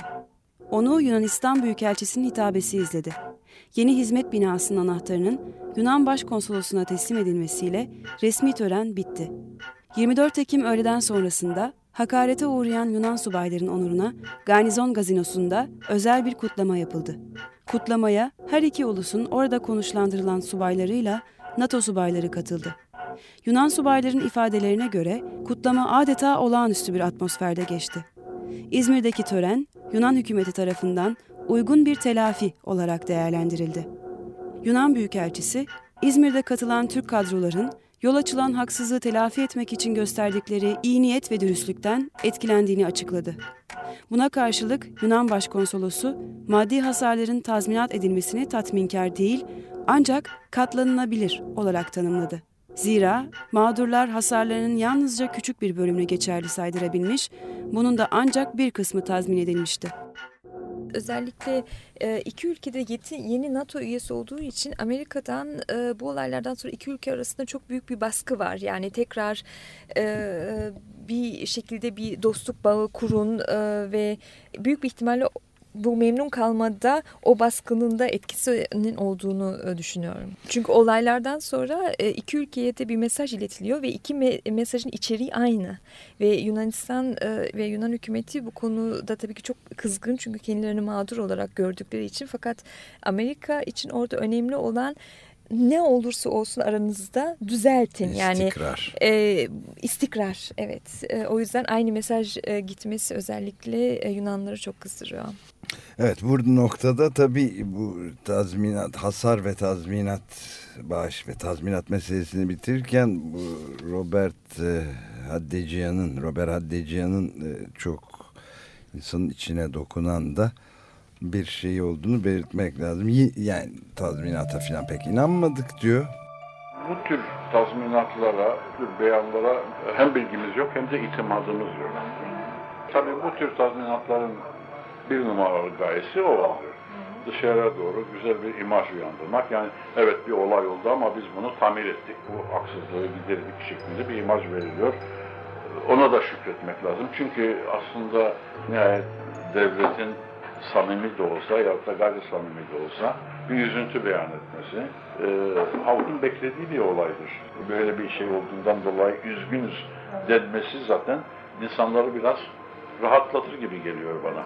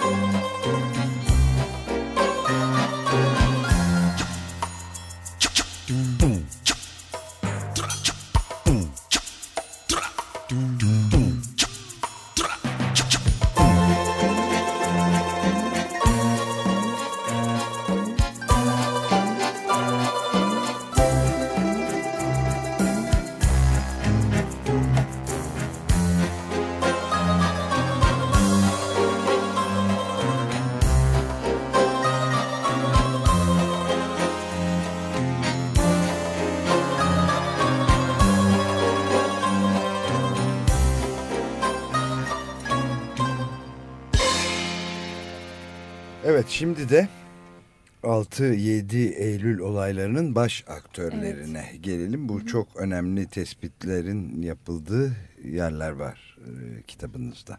Evet. Şimdi isterseniz Kıbrıs Türk Cemiyeti'nden başlayabiliriz. Veyahut da genel olarak şunu söyleyebiliriz. Olayların organizasyonunda özellikle Kıbrıs Türk Cemiyeti, öğrenci dernekleri, sendika, Demokrat Parti hükümeti ve parti üyeleri ve bir de özellikle o dönemin Milli İstihbaratı, Milli Emniyet Hizmetleri MAH diye kısaltılan kurumu görüyoruz. Yani bu bahsettiğim gruplar, devlete yakın kurumlar arasında Kıbrıs Türk Cemiyeti'ne bakacak olursak bu cemiyet olaylardan bir sene evvel kuruluyor. Ve daha 1950'lerin başında Türkiye bizim Kıbrıs gibi bir problemimiz yok, Kıbrıs ne diye bir tavır takındığı için Dışişleri. Orada özellikle amaç Türkiye'nin Kıbrıs'la olan ilgisini göstermez. Kıbrıs o dönem İngiliz sömürgesi. Resmi söyleme bakacak olursanız Kıbrıs Türk Cemiyeti öğrenci dernekleri tarafından kurulmuş deniyor. Ama aslında bir sene evvel Ağustos'ta Londra Türk Büyükelçiliği'nden Ankara'ya bir mesaj var. Türkiye'de böyle bir cemiyet kurulsun ve toplumda Kıbrıs'ın önemi anlatılsın. Ve bu Kıbrıs Türk Cemiyeti'ne üyelerine baktığımızda burada işte Hikmet Bil var, Orhan Birgit var, Hüsamettin Can Öztürk var. Hikmet Bil hem Hürriyet'te çalışıyor hem de Adnan Menderes'e yakın bir isim. 6-7 Eylül hadiselerini tanıkların tertip ettiği iddia edilmektedir. sizin de bu havası hakkında dahi sıfatıyla bilgileriniz varmış. Ne biliyorsanız söyleyin. Efendim, sonra kendisi otomobile biniyordu. Gene ben 15-20 metre uzaktaydım. Otomobile binerken Zafer Ersu benim yanıma geldi. Beyefendi sizi istiyor dedi. Otomobile gittim. Kendisi sağ tarafta oturuyordu. Sol tarafa da beni oturttu. Bir virajla yukarıya çıkan yoldu. Hatta iyi hatırlıyorum. Pencereler açıktı. İçeriye istida atanlar vardı. Şikayetler atanlar vardı. Oradan yukarıya doğru çıktık. Divan yolundan Beyazıt istikametinde otomobil yürümeye başladı. Nereye gittiğimizi bilmiyordum. Adnan Bey öndeki camı kapadı. İkimiz yalnızdık. Hüsamettin Can Öztürk mesela Öğrenci Derneği'nin başkanı. Efendim, ben şahsen 6-7 Eylül hadiselerine bulunduğum mevki icabı karıştırılmış ve mahkemeye çıkarılmış. Ondan sonra hapishane hayatı geçirmiş bir insanım. Ve dolayısıyla isterek veya istemeyerek bunu kendi kendime sonradan da mahkemesini yaptım ve neticelere vardım. Şöyle ki, 6-7 Eylül hadiseleri şahsi kanaatıma göre bir tertiptir. Yalnız şu hususu belirtmek isterim ki, bu tertip hadiselerin başlangıcındaki tertiptir. Hadiselerin neticeleri bakımından, yani müessip 6-7 Eylül hadiselerinin neticesi bakımından tertip olduğuna inanmıyorum şahsen. Bir de Kamil Önal diye bir gazeteci var ki bunu sonra görüyoruz. Kendisi Milli İstihbarat üyesi aslında. Yani cemiyetin kuruluş heyetinde, ilk heyette bu isimler var ve 1955 Ağustos ayında ise bu cemiyetin tüm İstanbul'da şubeleri açılıyor. 10-15 gün içinde şubeler mantar gibi bitiyor. Evet, 20'ye çıkıyor ve ilginç olan bu şubelerin belirli bir üyesi hem Kıbrıs Türkçü Cemiyeti'ne üye, hem sendikaya üye, hatta sendikanın yani en önemli heyetlerinde yer alan isimler, hem öğrenci derneklerine üye. Ve olaylar sırasında ise böyle bir kooperasyon var ve şeyi görüyoruz. Yani işte öğrenciler daha sonra olaylar sırasında ilk bu Taksim'deki mitinglerde mesela kullanılıyor. Sendikalar aracılığıyla işçiler getiriliyor. O gece Paşabahçe firmasında gece vardiyasındaymış. İşe geldiğinde iş arkadaşlarının orada olmadığını fark etmiş. Karşı kıyıda yer alan Yeniköy, Tarabya, Büyüktepe ve Yeni Mahalle gibi semtlere saldırmak için Avrupa yakasına geçtiklerini duymuş.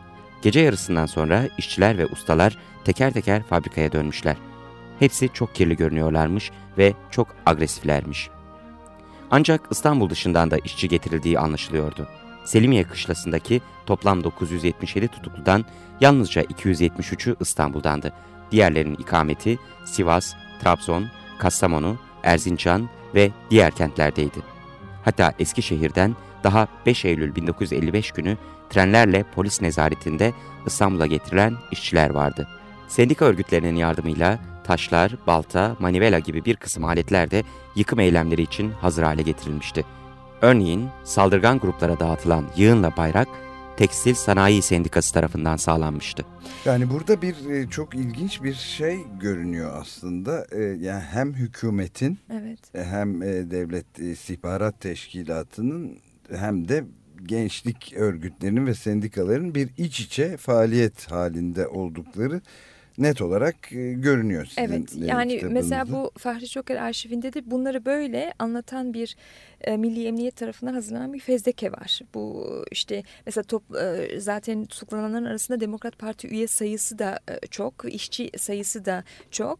Fakat Fahri Çoker 1955 sonunda kurulan mahkemede bu fezleke kullandırtılmıyor. Milli Emniyet'ten başka bir rapor geliyor. Komintern ve Kominform, yani uluslararası komünizmin bu konuyla ilgili rolü anlatılmadığı öne sürülüyor ve ikinci bir rapor geliyor Milli Emniyet'ten ve bu raporda 50 sayfalık ve Türkiye ve Yunanistan'ın iyi giden ilişkilerini Rusya bozmak istediği için onlar bu olayı tertip etmiş. Yani mahkemeye intikal eden rapor bir tek bu ve böylece o dönem suçlular da beraat ediyor. Çünkü Kıbrıs Türk Cemiyeti üyeleri de tutuklanıyor bu olaydan sonra. Fakat bunlar göstermelik tutuklamalar. Yani olaylardan sonra hemen kapatılıyor. İşte komünistler suçlanıyor ve çoğu insan da beraat ediyor. Mesela Kamil Önal'a bakacak olursak, Kamil Önal MAH üyesi ve derneğe gelmeden evvel kendisini Lübnan'da Kürt ve Ermeni hareketlerini izlemekle görevli bir kişi. Ve mahkemelerde de daha sonra beraat ediyor. Daha doğrusu şöyle bir rapor hazırlanıyor. Kamil Önal Lübnan'dayken komünist olmuş ve Kıbrıs Türk Cemiyeti'nin üye olduğu zaman artık Milli İstihbarat üyesi değil, komünistmiş ve bu nitelikle Kıbrıs Türk Cemiyeti'ni yönetmiş. Tabii ki çok inandırıcı olmayan gerekçeler bunlar aslında. Yani hiç kimseyi inandırması beklenmiyordu herhalde zaten. Evet. Söylenmiş oluyor. O dönemde inananlar ve inanmak isteyenler vardı. Evet, yani biraz inanmak istemeye de bağlı bir şey. 1955 olaylarından 3-4 ay evvel özellikle basında Rumlara karşı bir kampanya yürütülmeye başlanıyor. Yani işte şu gibi yazılar çıkıyor. İşte bir Rum dükkanına Türk bayrağını asmaya reddetti. Onun için Türk komşusu ona çıkıştı gibi, buna benzer haberler. Tüm gazetelerde aynı kalemden çıkmış gibi çıkıyor. Evet. Ve ilginç olan, varlık vergisinden evvel de böyle bir durum yaşanmıştır. Yani yine gazetelerde gayrimüslimlere karşı haberler çıkmıştır. Hatta varlık vergisinde Ankara'ya çağrılıp basın mensupları bu iletilmiştir. Yani böyle haberler çıksın ve 1955 olaylarında da büyük bir ihtimalle böyle bir durum var. Çünkü 1950'den 55'e kadar Demokrat Parti'nin hükümete gelmesinden sonra bir liberalleşme ve azınlıklara daha hoşgörülü davranma durumu var. Bu tabii ki onların seçmen olmasıyla da ilgili. 1950'den sonra İstanbul'da çünkü o dönem gayrimüslim seçmen 1/3 İstanbul nüfusunu. Bu büyük bir oran. Ve o zaman İstanbul'da seçimi kazanan bütün milletvekillerini çıkarıyor. Yani İstanbul 30 milletvekili çıkarıyorsa bir oy fazla aslan İstanbul'da 30 milletvekilinin tümünü kazanan parti çıkartıyor. Evet, çoğunluk sistemi. Çoğunluk sistemi. Çok önemli bu şey. Yani o bakımdan azınlık azınlığın oy verdiği parti zaten İstanbul'da kazanacak. Bu %100. Yani 1954 seçimlerinde muazzam bir çoğunlukla gelmesinin temel nedenlerinden bir tanesi bu. Yani herhangi bir Cumhuriyet Halk Partisi falan yok oldu. O zaman %10 yok ama bu var. Evet, bu var ve bu çok müthiş bir sistem. Yani bir oy farkla bütün milletvekilliklerini alabiliyoruz. Milli İstihbarat o dönem özellikle askeriyenin çok yoğun olduğu bir örgütleme tabii ki. Bir de öğrencilerle ilgili bir şey anlatayım. Mesela olaylardan 3 gün evvel yeni bir dernek kuruluyor. İstanbul Talebeler Cemiyeti. Ve bu derneğin üye sayısı 3 kişi. Ve bir mürşit yol geçen diye birisi var ve bu mürşit yol geçen Beyoğlu'nun çeşitli yerlerinde o gün nutuk atıyor. Bu tabii ki çok ilginç bir şey. Yani bu cemiyet sadece bu olaylardan 3 gün evvel vardı ve ondan sonra yoktu. Ve mürşit yol geçen diğer üyeler gibi göstermelik bile hapishaneye atılmıyor. Kendisi askere alınıyor olaylardan hemen sonra. Çünkü göstermelik olsa bile Kıbrıs Türk Cemiyeti'nin üyeleri ve Demokrat Parti üyeleri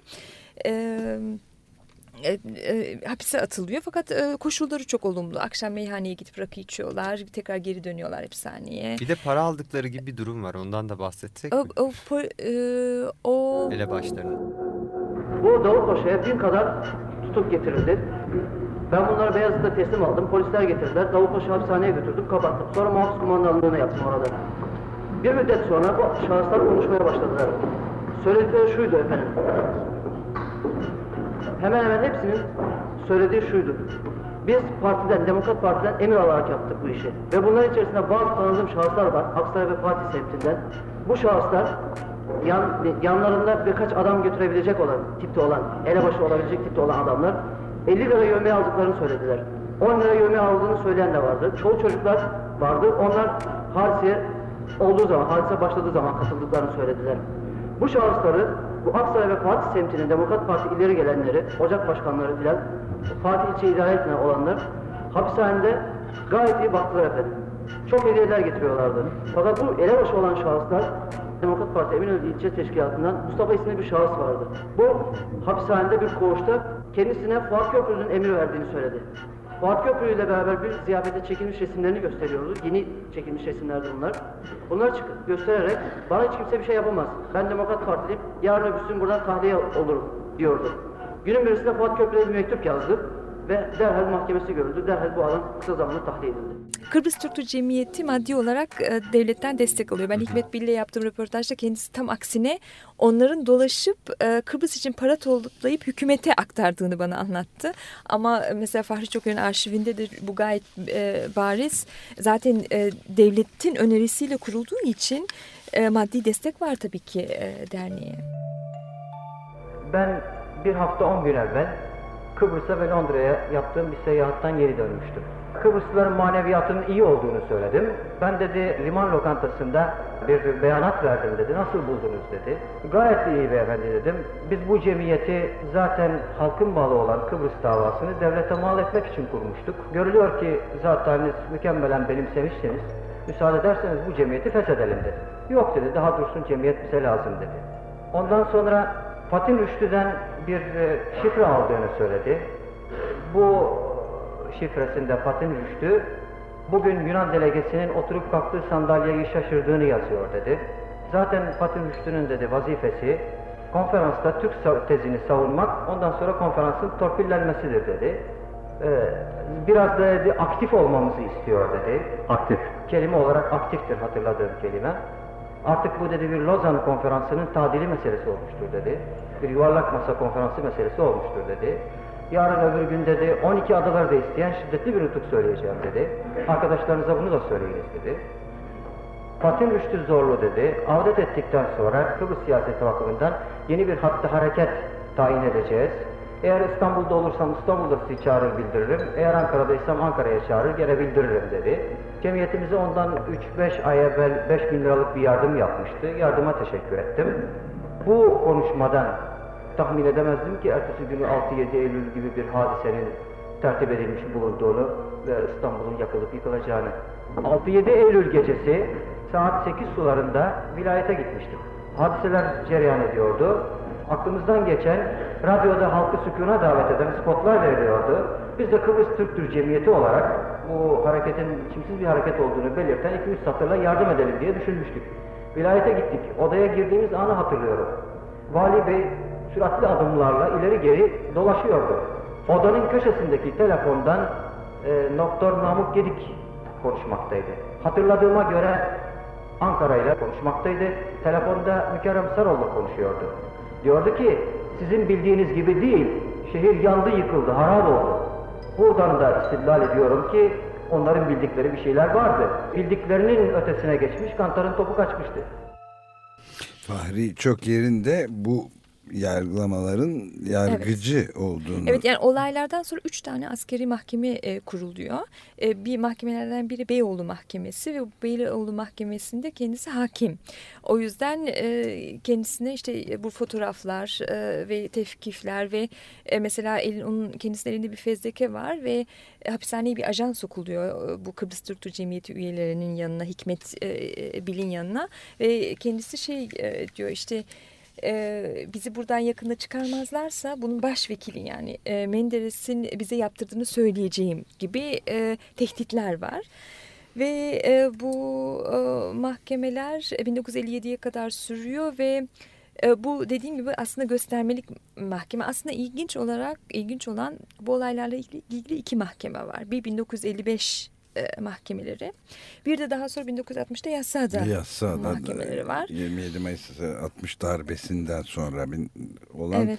Tabii oraya da değinmemiz gerekiyor. Bu sözünü ettiğiniz askere alınan kişi Mürşit sonradan Orhan Birgit'in yanılmıyorsam söylediği gibi öldürülen, karanlık işlere karışan kişi o mu? Evet. Kendisi daha sonra öldürülmüş. Ama bu özellikle öğrencilerin rolü için bence güzel bir örnek. Yani böyle bir derneğin kurulması. Bu çünkü sonuçta bu planlama dışında bu nutuktan da etkilenen halk var. Bir de tabii ki Milli İstihbarat'ın diğer bir parçası Selanik'te Atatürk'ün evinde olan patlama. Bu da çeşitli kaynaklardan bunun da Milli İstihbarat'ın aslında yaptığına dair. Artık pek şüphe yok galiba bu konuda, değil mi? Bu bombalama olayının Milli İstihbarat tarafından yapıldığına dair. Yani kaynaklarda mesela bir Amerikan arşivinde üst düzey Türk bürokratının kendisinin bunu Milli İstihbarat'ın yaptırdığını açıkladığı mesela yer alıyor. Yani bu tüm arşivlerde aslında olan bir İsim haber de veriliyor galiba, değil mi? Evet, Oktay Engin'in ismi geçiyor. Engin. Kendisi yapılan röportajlarda buna itiraz ediyor. Şimdiye kadar böyle bir olayın olmadığı ama genelde arşivlerde Oktay Engin ismi veriliyor. Yani o da bir basit şey galiba, kendisi değil mi? Kendisi hukuk öğrencisi. Türkiye'den burs alıyor ve... Gümülcineli. Evet. Gümülcineli. Ailesi, eski Gümülcin ailesi. Burs alarak Selanik Üniversitesi'nde okuyor ama aynı zamanda oradaki Türk konsolosluğunda iş görüyor. Bursunu alıyor ve bombayı bizzat kendisi koyuyor. Evet, 50. yıl dönümünde 6-7 Eylül olaylarını konuşuyoruz. Açık Radyo burası 94.9. Dilek Güven bu konuda şimdiye kadar yapılmış ilk kapsamlı çalışmayı gerçekleştirdi. Olayın sergisi de var, daha önce belirttiğimiz gibi, ve radyoda da konuşuluyor. Evet, konuklarımız ayrıca da Mihail Vasiliadis'le de beraberiz. Bunları da arada söylüyoruz. Evet, olaylar başladı. Bu şekilde bir hayli iç içe geçmiş halkalar halinde, konsantrik halkalar halinde düzenlendi, planlandı. Adam akıllı ortada. Hükümetin de yani hem Başbakan Menderes'in, Adnan Menderes'in, hem de Cumhurbaşkanı Celal Bayar'ın da olayların başladığı gün İstanbul'dalar aslında, değil mi? Evet. Hükümet liderlerinin büyük oranda saldırıların hazırlanmasında payı olduğuna dair yürütülen tahminler, özellikle bu kişilerin saldırıların başında vermiş oldukları tepkiye de dayandırılmaktadır. 6 Eylül 1955 akşamı Adnan Menderes ve Celal Bayar Ankara'ya gitmek üzere İstanbul'dan ayrıldılar. 6-7 Eylül'deki olaylar daha akşam 7'de yıkıcı niteliğini ortaya koymuştu. Hatta Menderes eylemleri Taksim Meydanı'nda arabasının içinden izlemişti. Yine de iki devlet adamı herhangi bir müdahalede bulunmadan Ankara yolculuklarına devam ettiler. Daha sonra olaylar çok fazla genişleyince Ankara'dan geri dönülüyor yolda. Ankara yolundan geri dönülüyor ve İstanbul'a. Orada tabii ki ilginç bir durum var. Mesela tutuklu Demokrat Parti üyeleri işte bize sadece o gün İstiklal Caddesi'nde birkaç Rum'un dükkanının camını aşağı indireceğiz ve başka bir şey olmayacak dendi. Yani burada farklı devlet katmanlarını bir arada görüyoruz ve burada birbirinden habersiz çalışan mekanizmalar da var.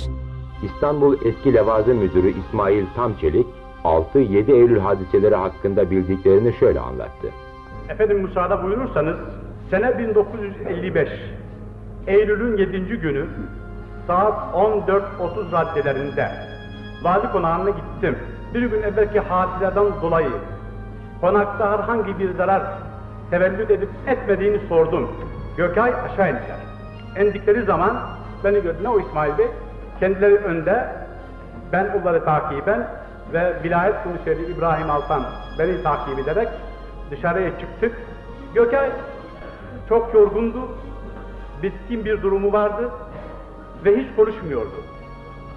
Girdikten sonra tam Karaköy metanındayken trafik kesafeti dolayısıyla araba durdu. Solda nazar dikkatimi celbeden bir husus oldu. İki otomobil devrilmiş vaziyette, yani altı üstüne gelmiş ve tahrip edilmiş vaziyette. Arabalardan birisinin rengi maviydi, Yani sanki gözümün önünde taşahhus ettiriyorum. Döndüm, Gökay'a dedim ki, beyefendi görüyor musunuz? Ne yazık dedim. Gökay, o yorgunluğun içinde olan o zat birdenbire canlandı. Şöyle dışarıya baktı ve bana hitap etti. İşte dedi, dedi. Tertiplediler, yaptılar, yıktılar ve şimdi de kurban arıyorlar. Yani hükümetin belki bu derecede olacağından haberdar değildi, fakat devlette bazı başka organların buradan haberdar olmuş olma ihtimalleri yüksek. Çünkü sonuçta bu kadar 30-40 kişilik grupları İstanbul'un her tarafına dağıtırsanız ve belirli yerler işaretlenirse olayların bu çapta olabileceğini tahmin edilebilir. Hadise sırasında başvekalet emir subayı bulunan binbaşı Hayrettin Sümer'in dinlenmesine geçildi. Hadiselerin nasıl cereyan ettiğini öğrenmek için konuşmalar yaptı. Harol'un orada bulunan arkadaşlarına şunu söylediğini duydum. Yapın dedik, yapın dediysek öyle mi olsun dedik. Türk milletine vur dersen öldürür zaten. Efendim? Türk milletine? Vur dersen öldürür zaten. Evet. Yani evet. Burada büyük bir ihtimalle biraz da o zaman olayların nedenine geleceğiz. Bu azınlıkları göçe sevk etme veyahut da işte bir ulus kurduktan sonra azınlıklara geliştirilen politikaların devamı olarak görülürse 6-7 Eylül olayları belki orada biraz daha bir bu tahribatın büyüklüğüne açıklık getirebiliriz diye düşünüyorum. Olayı sadece Rumlara karşı veya da Kıbrıs politikası nedeniyle yapılmış bir hareket olarak göremiyoruz. Evet, bu da kitabınızdan çıkan önemli tespitlerden bir tanesi. Yani birdenbire Kıbrıs'taki olayların gelişmesine karşı duyulan ani bir galeyan sonunda değil, genel bir işte kitabın temel tezlerinden biri diyeyim. Olan epey gerilere kadar, tarihi gerilere kadar götürüp daha saf gayrimüslimlerden arındırılmış bir ülke yaratma çabasının da bir uzantısı olduğu sonucu çıkıyor. Evet, yani Osmanlı Devleti'nden sonra veyahut da bu İşte 1918 Lozan veyahut da Paris anlaşmalarından sonra sadece aslında Türkiye değil birçok ülkede homojen ulus devletler kurulmaya çalıştı. Fakat çok imparatorlu, çok uluslu imparatorluklardan dağılmış ülkeler için bu aslında imkansız bir şey. Yani bu sadece Osmanlı İmparatorluğu'nun mirasını alan Türkiye Cumhuriyeti değil. Avusturya Macaristan İmparatorluğu veyahut da Rusya için de aynı şeyler geçerli. Ve bu ülkeler kurulduğu zaman genelde sadece belirli bir grup kendini devlet olarak görüyor. Diğer insanları da azınlık olarak görüyor ve 1920'den evvel işte Bulgarların, Sırpların veyahut da Yunanların bir devlet kurmuş olması, 1920'den sonra da tekrar kendi devletleri içinde azınlıkları bir tehdit olarak algılanmaya başlandı. Yani Türkiye Cumhuriyeti'nde de acaba herhangi bir şekilde bu azınlıklar başka bir ülkeyle kooperasyon yapıp devlete karşı bir hainlik yapabilirler mi? Yani 1920'den evvel kendi açılarından belki bakılacak olursa bunun için gerekçeleri olmuş olsa bile 1920'den sonra aslında bu durum için bir sebepleri yok, fakat devlet elitinde o paranoya devam ediyor. Yani özellikle 1940'lardan kalma elimizde bir rapor var ve bu raporda işte söyleniyor, Anadolu'da artık gayrimüslimler azaldı, Rumlar yok, fakat özellikle İstanbul'da Rumların oranı çok yüksek ve Yunanistan'la bir kooperasyon yapabilirler, bir şekilde işbirliğine girebilirler ve onların sayısı azaltılmalı diye bir rapor var elimizde ve bu aynı şey Ermeniler için de söyleniyor, fakat özellikle Rumlar daha büyük, bir de Patrikhane'de olduğu için tabii ki daha büyük bir tehdit olarak algılanıyor ve bu oranlara göre devletin veyahut da devlet elitinin bir politikası var ve bu Demokrat Parti dönemi de değişmiyor.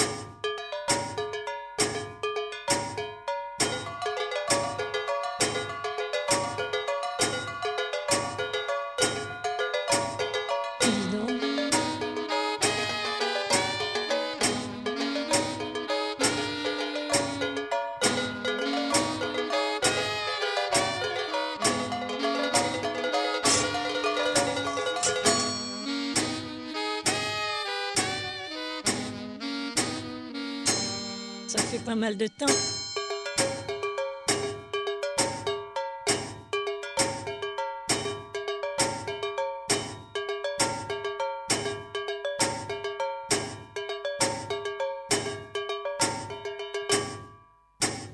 J'ai jamais regardé le temps.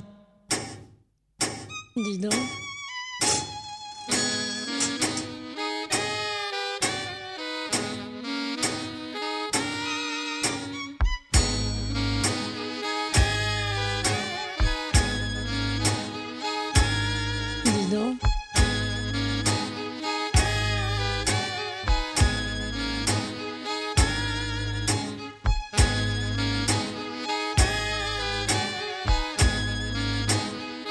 Jamais regardé le temps.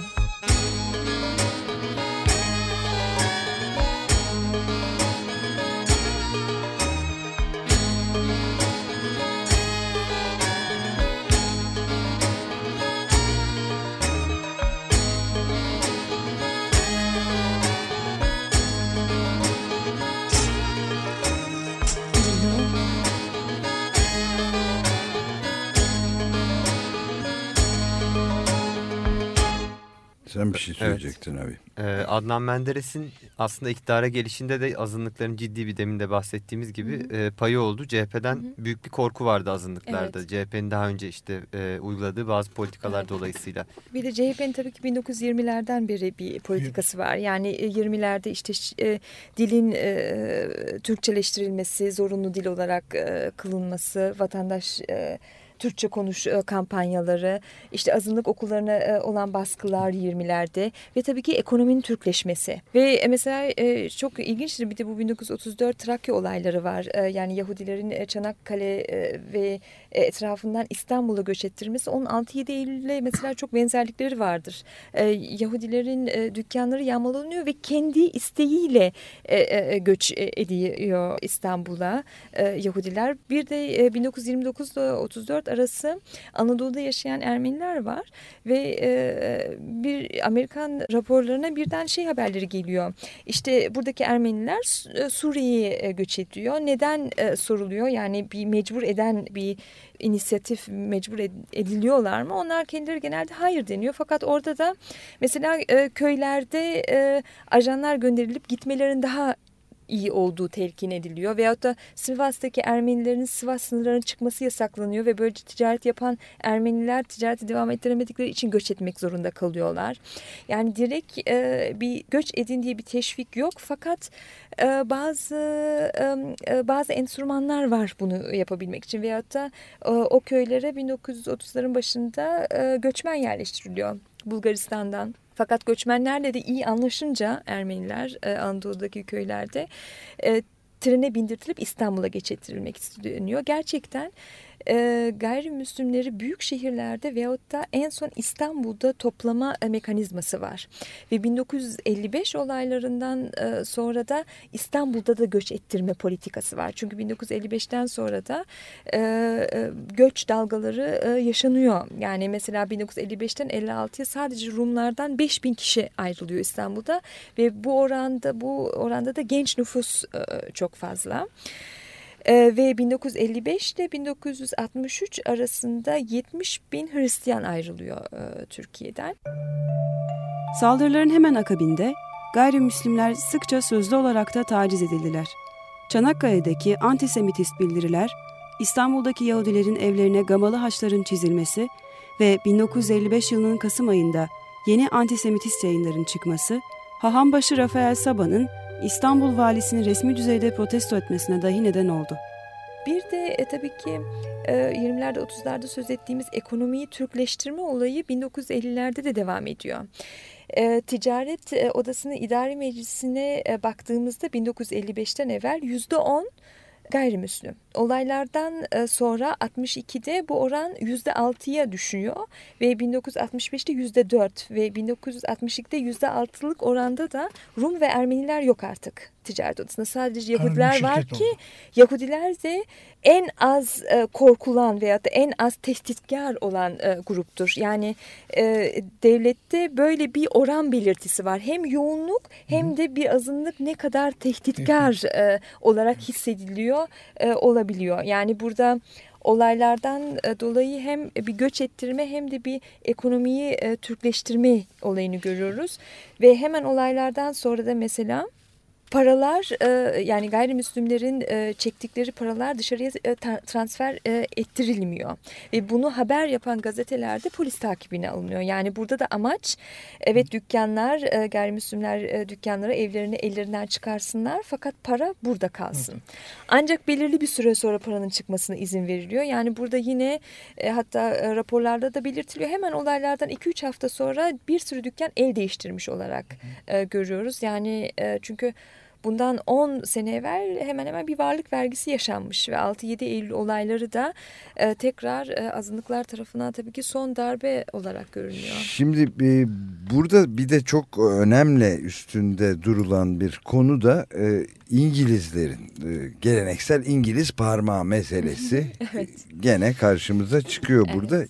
İki tane önemli şey var. Bir tanesi bazı İngiliz belgelerinde, konsolosluklarda bizzat bu komplonun, yani Selanik'teki bomba atılması, bomba lafı kullanılmamakla beraber bir iki yazı yazılsa bile olaylar çıkar büyük. Bir grafiti, duvar yazısı bile yazılsa bir hakaret çıkar diye bir lafları var. Bir de çok büyük baskı yaptıkları da biliniyor Kıbrıs'la ilgili Londra konferansı sırasında.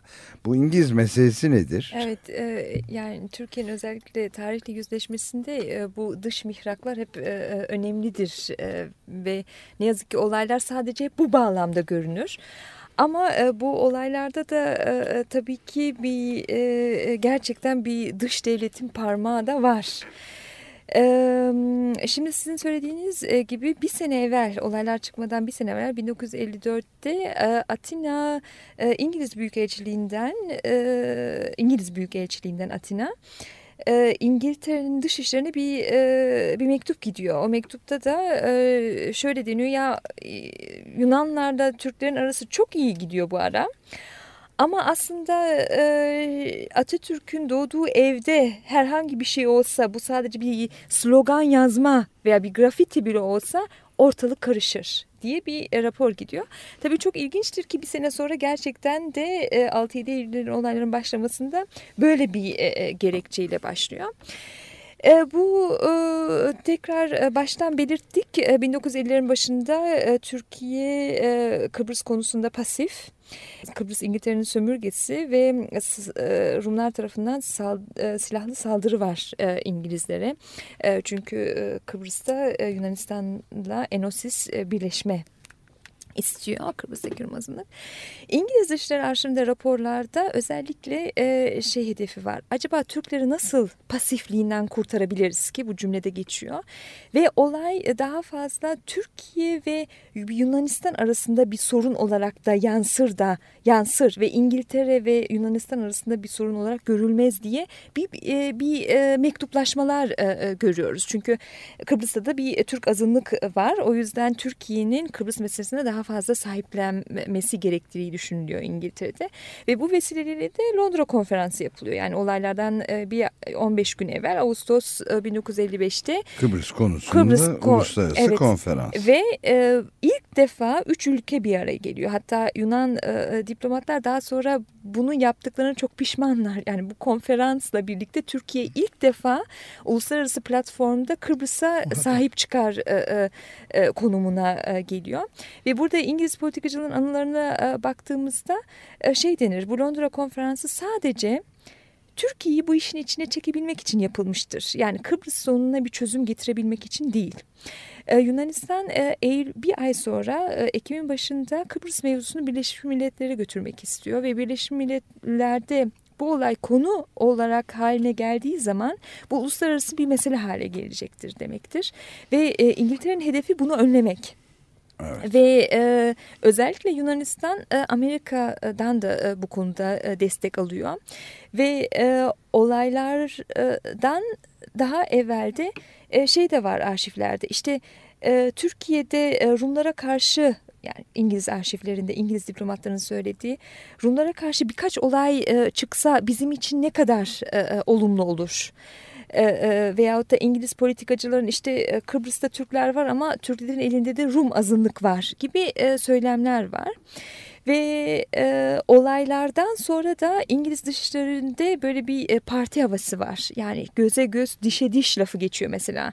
Nasıl Rumlar bize saldırıyorsa Türkler de işte oradaki Rumlara saldırıyor. Burada büyük bir ihtimalle bir de İngiltere'nin mesela Menderes ve Zorlu'ya da özellikle konferans sırasında Zorlu'yu bir kenara çekip mümkün olduğu kadar Yunanlara çok sert bir çıkış yapın telkini vardır. Ve hatta Yunanlılar o konferansta çok şaşırır. Yani bugüne kadar bu kadar ılımlı olan Türk hükümeti nasıl olur da konferansta işte Kıbrıs olayı çözülmezse Lozan Anlaşması'nda biz bir şekilde bozarız gibi bir söz bile kullanabiliyor. Hatta Menderes de galiba artık Lozan'ın zamanı geçmeye başladı. Kıbrıs vesaire diye hatta ilerleyebileceğini de söylüyordu yanlış hatırlamıyorsam. Evet yani bir gün evvelde işte liman lokantası, liman nutku var. Ve gerçekten olaylardan sonra Amerika Yunanistan'ı desteklemiyor. Ve hatta İngiliz, bu işlerle ilgilenen İngiliz diplomatlardan, Amerika'dan tekrar haberler geliyor. Tebrikler, başardık. Amerika Yunanistan'ı desteklemiyor. Yani bu konuda bir şekilde İngiltere hükümetinden bir baskı, bir telkin, küçük bir çapta bir şey organize edilsin diye olabilir diye İngiliz düşünebiliriz. İngiliz parmağını evet. Yok saymak hiçbir uluslararası gelişmede kolay değil bilebildiğimiz kadarıyla. Bir de şey var tabii yani Fatin Rüştü Zorlu'nun bir gizli genelgesi, hatta Hikmet Bil anlatıyor galiba. Genelgeyi bir telgraf var Londra'dan ve bu uzun bir telgraf ve sonu da mealen şöyle bitiyor. Biz burada elimizden geleni yapıyoruz fakat Türkiye kamuoyundan gelecek bir destek bizim işimize yarar ve daha sonra da bu telgraf hani olayların başlangıcı olarak nitelendirildi. Çünkü Hikmet bu bir arabada bir konuşma var Hikmet Bil ile Adnan Menderes arasında bir gün evvel, olaylardan evvel. Burada da Fahri Çoker'in raporlarında da bu geçiyor. Hikmet Bil'e aktarılan işte Menderes, ben Zorlu'dan böyle bir telgraf aldım. Hani bir şey organize edilse iyi olur gibi bir mesaj veriliyor. Yani Dışişleri Bakanı gizli bir telgrafı basına iletiyor bir şekilde. Evet. Başbakan, Dışişleri Bakanı Zorlu'dan, Fatih Rüştü Zorlu'dan gelen gizli bir telgrafı Hürriyet gibi bir gazetenin muhabiri olan Hikmet Bil'e Kıbrıs bizzat arabasına çağırıp. Bir de Kıbrıs Türk Cemiyeti'nin başkanı tabii ki olarak. Başta konuştuğumuz gibi sadece bu İngiltere'nin rolüyle bu olayları açıklayamayız. Çünkü bir tanığın da dediği gibi devlet Ermeni, Rum ve Yahudi dükkanları arasında bir ayrım yapabilirdi isteseydi. Bu sadece Kıbrıs sorunuyla ilgili olsaydı ve yapmadı. Evet. Dilek Güven, şunu da bu noktada sormak istiyorum. Yani daha sonraki yargılamalarda, özellikle Beyoğlu mahkemelerini kastetmiyorum ama Yassıada'da bu iş tamamen ne Milli İstihbarat Teşkilatı'nın ne de derin kısımları devletin denebilecek şeylerden ayırt edilip doğrudan doğruya Yassıada mahkemelerinde işte Demokrat Parti'nin, o da Namık Yedik İçişleri Bakanı'nın hazır intihar da etmiş olduğu için çok elverişli de bir konuma geliyor. Hükümet de aslında bunu yapıyor. İntihar etmiş olduğu için bütün hükümette Namık Yedik'in bu işten daha sorumlu olduğunu söylüyor. Evet. Ama yani esas itibariyle de diğer bağlantılarından tamamen arındırılmış olduğu görülüyor Yassıada mahkemelerinde ve iş Adnan Menderes'in üzerine kalıyor gibi bir durum oluyor. Evet, şimdi bu olay ilginçtir. 1955 mahkemelerinde de 1960 mahkemelerinde de bu 6-7 Eylül olayları tematize edilir. Fakat her iki mahkemenin de amacı gerçekten olaylara açıklık getirmek veyahut da gayrimüslimlere yapılmış bir adaletsizliği yok etmek değildir amaç. 1956 ve 55-56 mahkemeleri göstermelik, sembolik mahkemelerdir ve orada da sadece olay Kıbrıs Türk Cemiyeti'nin üzerine atılır ve beraat ile sonuçlanır. 1960 Mayıs'ındaki askeri darbeden sonra Cumhurbaşkanı Bayar, Başbakan Menderes, Dışişleri Bakanı Zorlu ve Bakan Köprülü diğer suçlamaların yanı sıra 6 Eylül 1955'teki olaylar nedeniyle de Yassıada'daki askeri mahkemede yargılandılar. 6 Eylül 1955 ile ilgili davada yukarıda adı geçen siyasetçiler, Rumların Türk vatandaşı olarak anayasa tarafından güvence altına alınmış olan temel haklarını çiğnemek ve Türk yurttaşlarını gösteri ve şiddet olaylarına teşvik etmekle suçlandılar. İzmir Valisi Hadımlı, İstanbul Valisi Gökay ve Emniyet Müdürü Alaaddin Eriş, şiddet olaylarının engellenmesi için gerekli önlemlerin alınmadığı gerekçesiyle suçlandılar. Selanik Başkonsolosu Mehmet Ali Balin ve vekili Mehmet Ali Tekinalp, üniversite öğrencisi Oktay Engin ve konsolosluğun bekçisi Hasan Uçar, bomba temin etmek ve Selanik'teki başkonsolosluğun bahçesinde patlamaya neden olmakla suçlandılar. Mahkeme, Bayar, Menderes ve Zorlu'nun suçlu olduğuna hükmederken Köprülü, Balin, Tekinalp ve Engin'i suçsuz buldu. Gökay ve Eriş'in suçları ise zaman aşımına uğramıştı. 1960'da ise Kıbrıs Türk Cemiyeti'nin, Milli İstihbarat'ın rolü hiç dikkate alınmaz ve sadece Demokrat Parti'nin üzerine yıkılmaya çalışır. Onun da sebebi tabii ki o dönemki askeri yönetimi meşrulaştırmak ve o olayları sadece Menderes'in yaptığını söylemek. Şunu da görmek gerekiyor ki o dönemin tabii ki askeriyesi, o dönemin hakimler de 1954'te 55'te de Milli İstihbarat'ın bir parçası. Evet. Ve Menderes 1960'ta birkaç defa Milli İstihbarat'ın üyelerinin gelip konuşmasını istiyor ve bu sürekli reddediliyor. Neden olarak da 1955 mahkemelerinde Milli İstihbarat'ın suçsuz olduğu gözlemlenmiş ve belirtilmiş ve o yüzden gerek görülmüyor. Yani Yassıada davaları aslında... Böylece Yassıada'daki duruşmalarda Demokrat Parti üyeleri saldırıların organize edilmesi ve uygulanmasının tek sorumluları olarak gösterildiler. Sonuç olarak İstanbul ve Yassıada'daki duruşmalar 6-7 Eylül olaylarını aydınlatmaya değil, 1955 ve 1960 yıllarındaki siyasi rejimleri meşrulaştırmaya ve haklı çıkarmaya hizmet etti. Burası Türkiye Radyo Yayın Postaları. Değerli dinleyiciler, Yassıada saatini açıyoruz.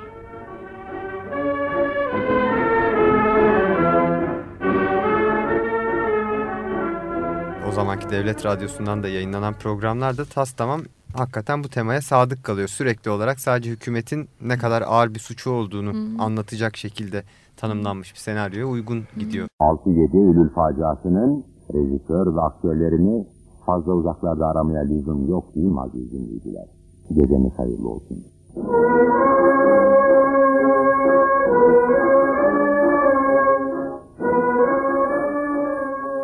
...6-7 Eylül 50. yıl dönümünde özel program. Evet, şimdi bir de bu kafalarda bir anlamda biraz muğlak olan bir başka konu da var. 6-7 Eylül o kadar travmatik bir olaydı ki bu o gün 1955'te bundan 50 yıl önce... Türkiye'nin İstanbul ve diğer büyük şehirlerinde yapılan saldırı, yağma, talan ne derseniz deyin işte onların üzerine... azınlıklar ve özellikle de tabii Rumlar göç etti diye akılda kalır. Ama bunun 6-7 Eylül'le değildir aslında göç. Asıl büyük göç. Yok. 6-7 Eylül belki göçe başlangıç olmamıştır ama İstanbul'da yaşayan Rumların düşünme şeklini değiştirmiştir. Evet.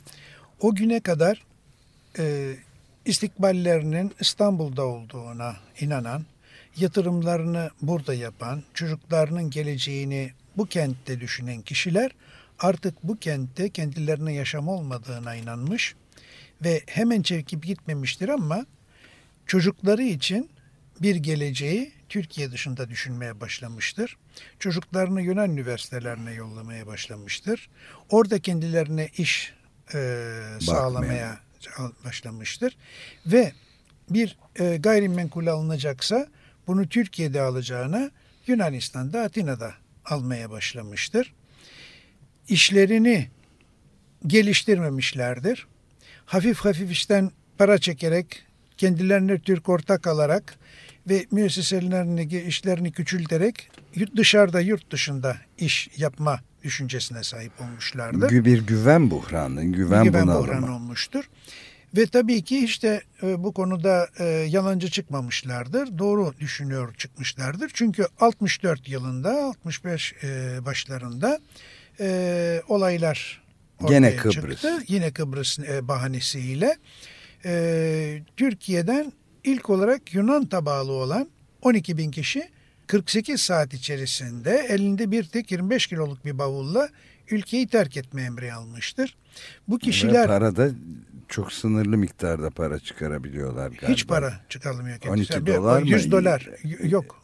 O zaman hatırlamıyorum. Çok az bir dolar, 50 dolar mı? 100 dolar. Evet, az, çok az bir şey. 20 dolar. Evet. 20 dolar kadar bir para. Bu adamlar tabii Yunan tabanlı olduğu halde Yunanistan'ı çoğunlukla ömründe görmemiş, Türkiye'de doğmuş büyümüş kişilerdi. Aile efradı Türk tabanlıydı. 12 bin kişi yurt dışına çıkınca işte karılarını, çocuklarını almakla yalnız İstanbul'un 80 bin kişilik Rum nüfusu birkaç ay içerisinde 30 bine düşmüş oldu. 12 bin kişi yurt dışı edildi. Her biri üçer kişi toplasa 48 bin kişi eder zaten meydanda. Okuldaki istatistikler incelendiğinde de bu belli oluyor. Öğrenci sayıları büyük bir düşüş gösteriyor. Ve bu 6-7 Eylül olayları buna kapıyı açmış oluyor. Çorap söküğü oluyor. 64'te evet, olaylar başlıyor. Halbuki 6 Eylül olaylarının hemen ertesinde Patrikhane'nin özellikle ve Patrik Atenagoras'ın konuşması bunun tam tersi yönündeydi. Atenagoras çıktı ve harabelerin içinden alacağımız malzemeyle bu harabelerin üstünde istikbalimizi yeniden kuralım, bu yolda çalışalım diye moral vermiştir.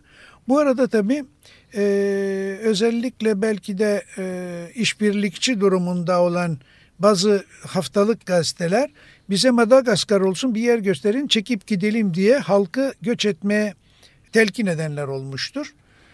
Bu yolda telkinler olmuştur ama halk, Rum halkı o dönemde gitmemiştir. Gidenler çok az kişiydi. Belki onlarla sayılacak kişilerdi. Ama dediğim gibi 65 yılında... Kanun değişti değil mi zaten orada? 65 yılında... Yani 65 bak Atatürk'le Venizelos arasında 34 yılında 1934'te imzalanmış bir şey vardı, bir anlaşma vardı. Yunan tabanlılar burada rahat kalabiliyorlardı. Yunanistan'da da Türk tabanlılar kalıyordu. Ama Yunanistan'da pek Türk tabanlı yoktu. Az kişiydi bunlar. 1964 yılında bunlar bu her 10 senede bir mi müddetini bilmiyorum otomatikman ertelenen ve yürürlüğü devam eden bir anlaşmaydı. 64 yılı gelince İsmet Paşa hükümeti vardı o zaman. İsmet İnönü ben bunu kaldırıyorum, bu anlaşma bitmiştir, yenilenmeyecektir diye karar verdi. Tek taraflı bir kararla, tek taraflı bir kararla. Yalnız onun da bitmesini beklemeden çok önemli konumda olan Rum iş adamlarını özellikle mesela Vehbi Koç'un ortağı vardı. Onları milli çıkarlara aykırı hareket etmekle suçlayarak yurt dışı etti.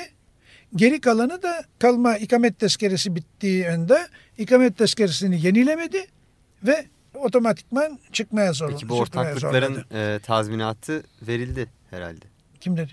Yok, hiçbir tazminat olmadı. Yok, hiçbir, aksine maliye araya girdi ve dedi ki madem ki siz yurt dışına sürülüyorsunuz benim sizden alacağım olabilir. Ortasıdır, iş yılı ortasıdır. Haciz kondu, ihtiyati haciz kondu ve gayrimenkullere satış yasağı getirildi.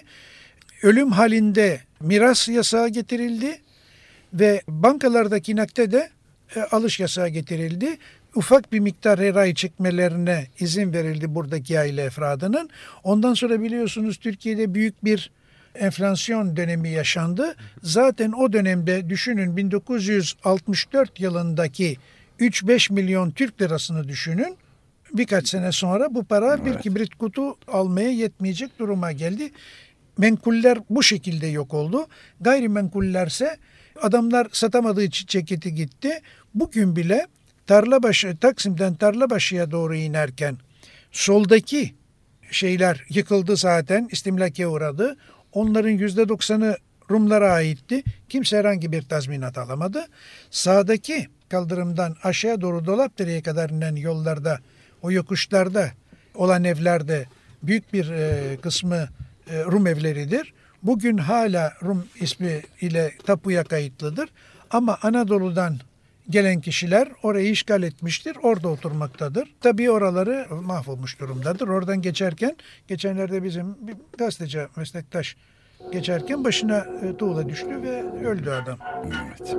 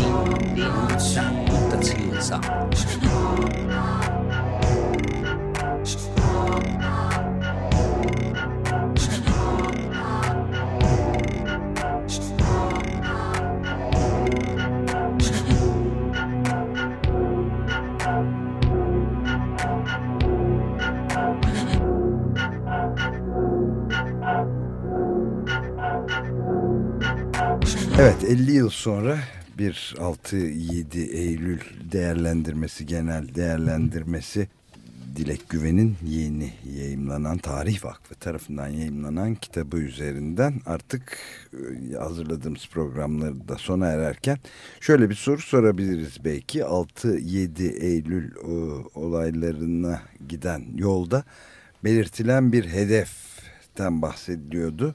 Yani fethin 500. yılında, İstanbul'un fethinin, yani 1953 yılında bir tek Rum bile bırakılmaması. Bu Rıdvan Akar'ın galiba kitabında belirtilen.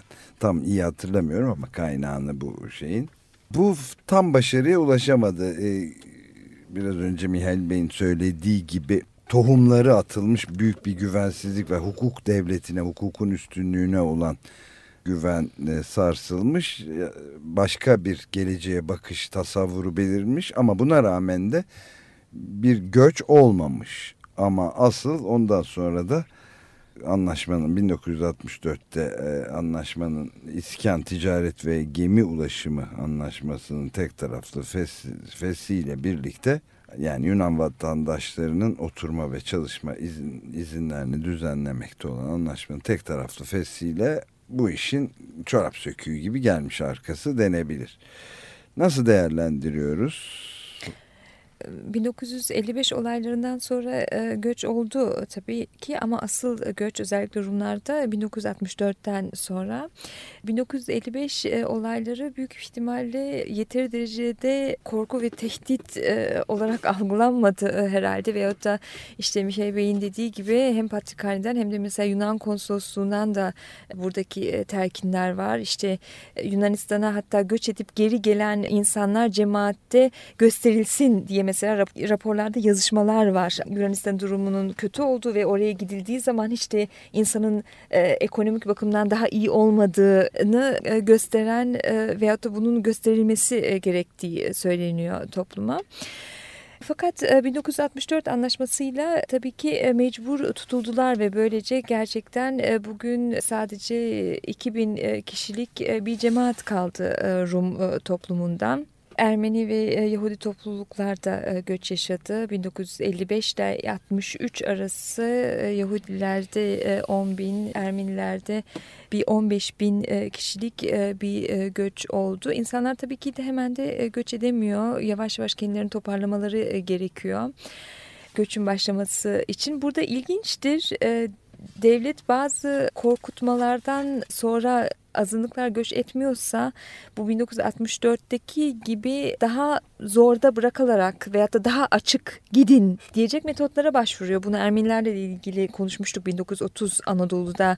İşte göçmenlerle ilk önce korkutulup ürkütülmeye çalışıyor. Olmadığı zaman tren getirilip siz İstanbul'a gidiyorsunuz deniyor. Ve 64'te de olan olay o artık. Varlık vergisi çıkmış, 6-7 Eylül olayları olmuş ve nüfus da hala büyük. Ve burada da 64 olaylarında da Kıbrıs meselesi yine enstrümantalize edilip göçe sevk ediliyor. Yani orada yine bir dış politikadaki bir olay kullanılıyor aslında. Evet. Başarılı oldu mu olmadı mı? Benim düşüncem şu: başarılı olmadı. Başarısız oldu. Başarısız olmasının nedeni de bu planların başarıyla uygulanabilmiş olmasında. Şimdi burada bir tenakuz var diyeceksiniz. Türkiye devlet olarak bu azınlıklardan kısmen kurtulma başarısını tırnak içerisinde gösterdi, ama bugün Avrupa ile olan ilişkimizde göz önüne alınacak olursa bunun bir başarı değil, esasında bir başarısızlık olduğu ve bu olayların Avrupa'daki Türkiye imajını fena halde zedelediğini ve bugün Avrupa'da Türkiye'nin Avrupa Birliği üyesi olması konusunda birçok ülkeyi tedirgin eden durumlar yarattığını görüyoruz. Demek oluyor ki ülkelerini sevdiğini sanan ve ülkelerine iyilik yaptığını zanneden bu kişiler esasında Türkiye'yi zedelemiştir, yaralamıştır ve bugün hakkı olan bir topluluğun içine girerek daha böyle Avrupa düzeyinde bir hayat seviyesine ulaşmasını engellemişlerdir. Bence bu bir başarısızlıktır. Evet, çok kültürlük, yani biyolojik çeşitlilik nasıl hayatın her alanda sürmesi için gerekliyse, kültürel çeşitliliğinde o kadar hayatiyeti koruyan, geliştiren bir şey olduğunu da düşünecek olursak bence de sizin baktığınız gibi Mihail Bey bir hayli kuvvetli bir hayat bağının kopmasına yol açmış gibi görünüyor. Evet, son bir söz var mı Dilek Hanım? Son söz olarak belki de mülakatlarda sürekli bana anlatılan, duyduğum bir şeyi aktarmak istiyorum. Gerçekten bu 6-7 Eylül olayları biraz daha Cumhuriyeti güven duyan azınlıklar 1950-55 arasında bu olaylardan sonra tekrar büyük bir hayal kırıklığı yaşamışlar.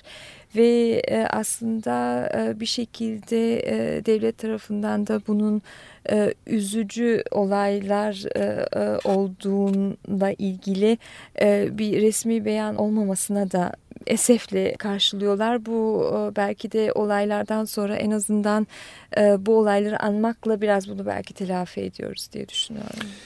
Evet, bende de o duygu var doğrusu. Yani bir yere yerleştikten sonra ayrılmanın ne kadar zor olduğunu anlatan bir ifade vardı. Hiç aklımdan çıkmıyor, okudum. Galiba ses kaydı da var sonradan, onu da yapabiliriz. Peki ben o zaman teşekkür ederek bitiriyorum. Dilek Güven, Mihail Bey, Vasiliadis, size çok teşekkür ederiz bu katılımlarınızdan dolayı.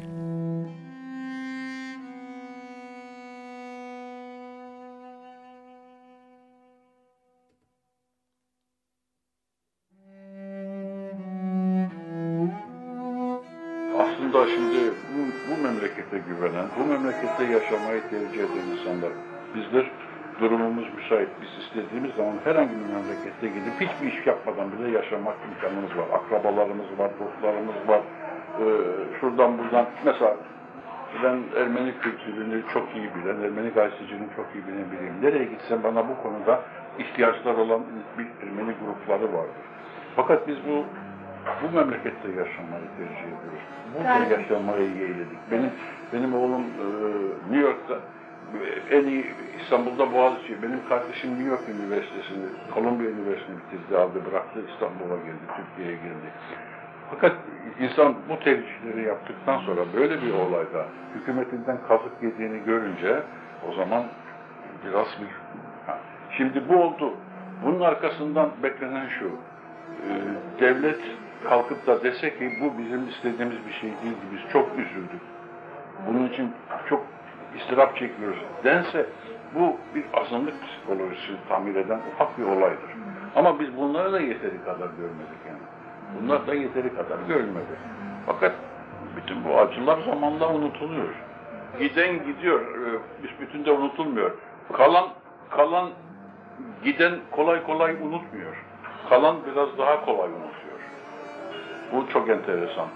Giden çünkü pek çok şey kaybettiği için her gün o konuyla yatıp kalkıyor. Fakat kalan yavaş yavaş yine eski hayatına dönüyor. Eski rahatlığını buluyor. Yine dostluk çerçevesi, yine kendi alışmış olduğu yerler.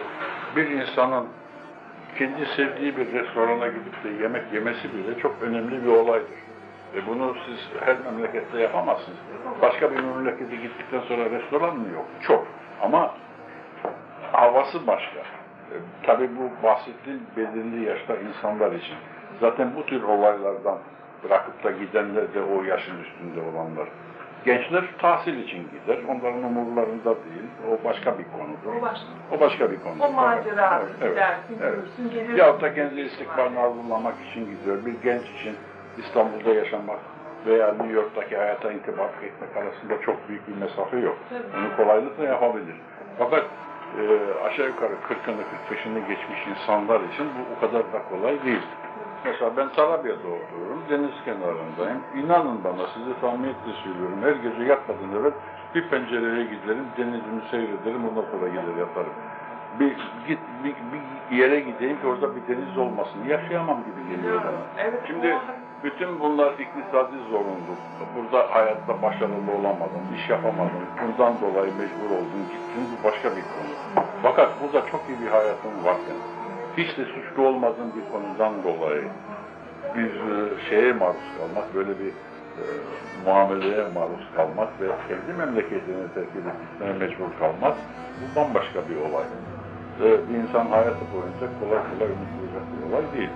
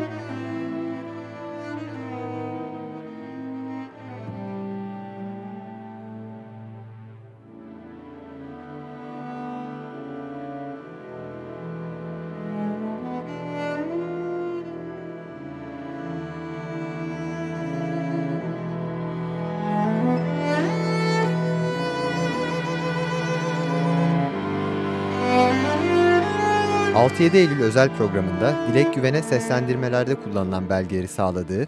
Robert Hadeciyan'a Yaşlı Adam Mahkemesi 6-7 Eylül duruşmaları ses kayıtlarını bizimle paylaştığı için teşekkür ederiz. Programın hazırlanmasında emeği bulunanlar Armağan Döver, Atalay Şengül, Avi Haligua, Deniz Koloğlu, Eli Haligua, Eraslan Sağlam, Mihail Vasiliadis, Ömer Madra, Volkan Artunç. Programda kullanılan müzikler Üglö Bar, Giovanni Solima ve Steve Hackett'a aittir.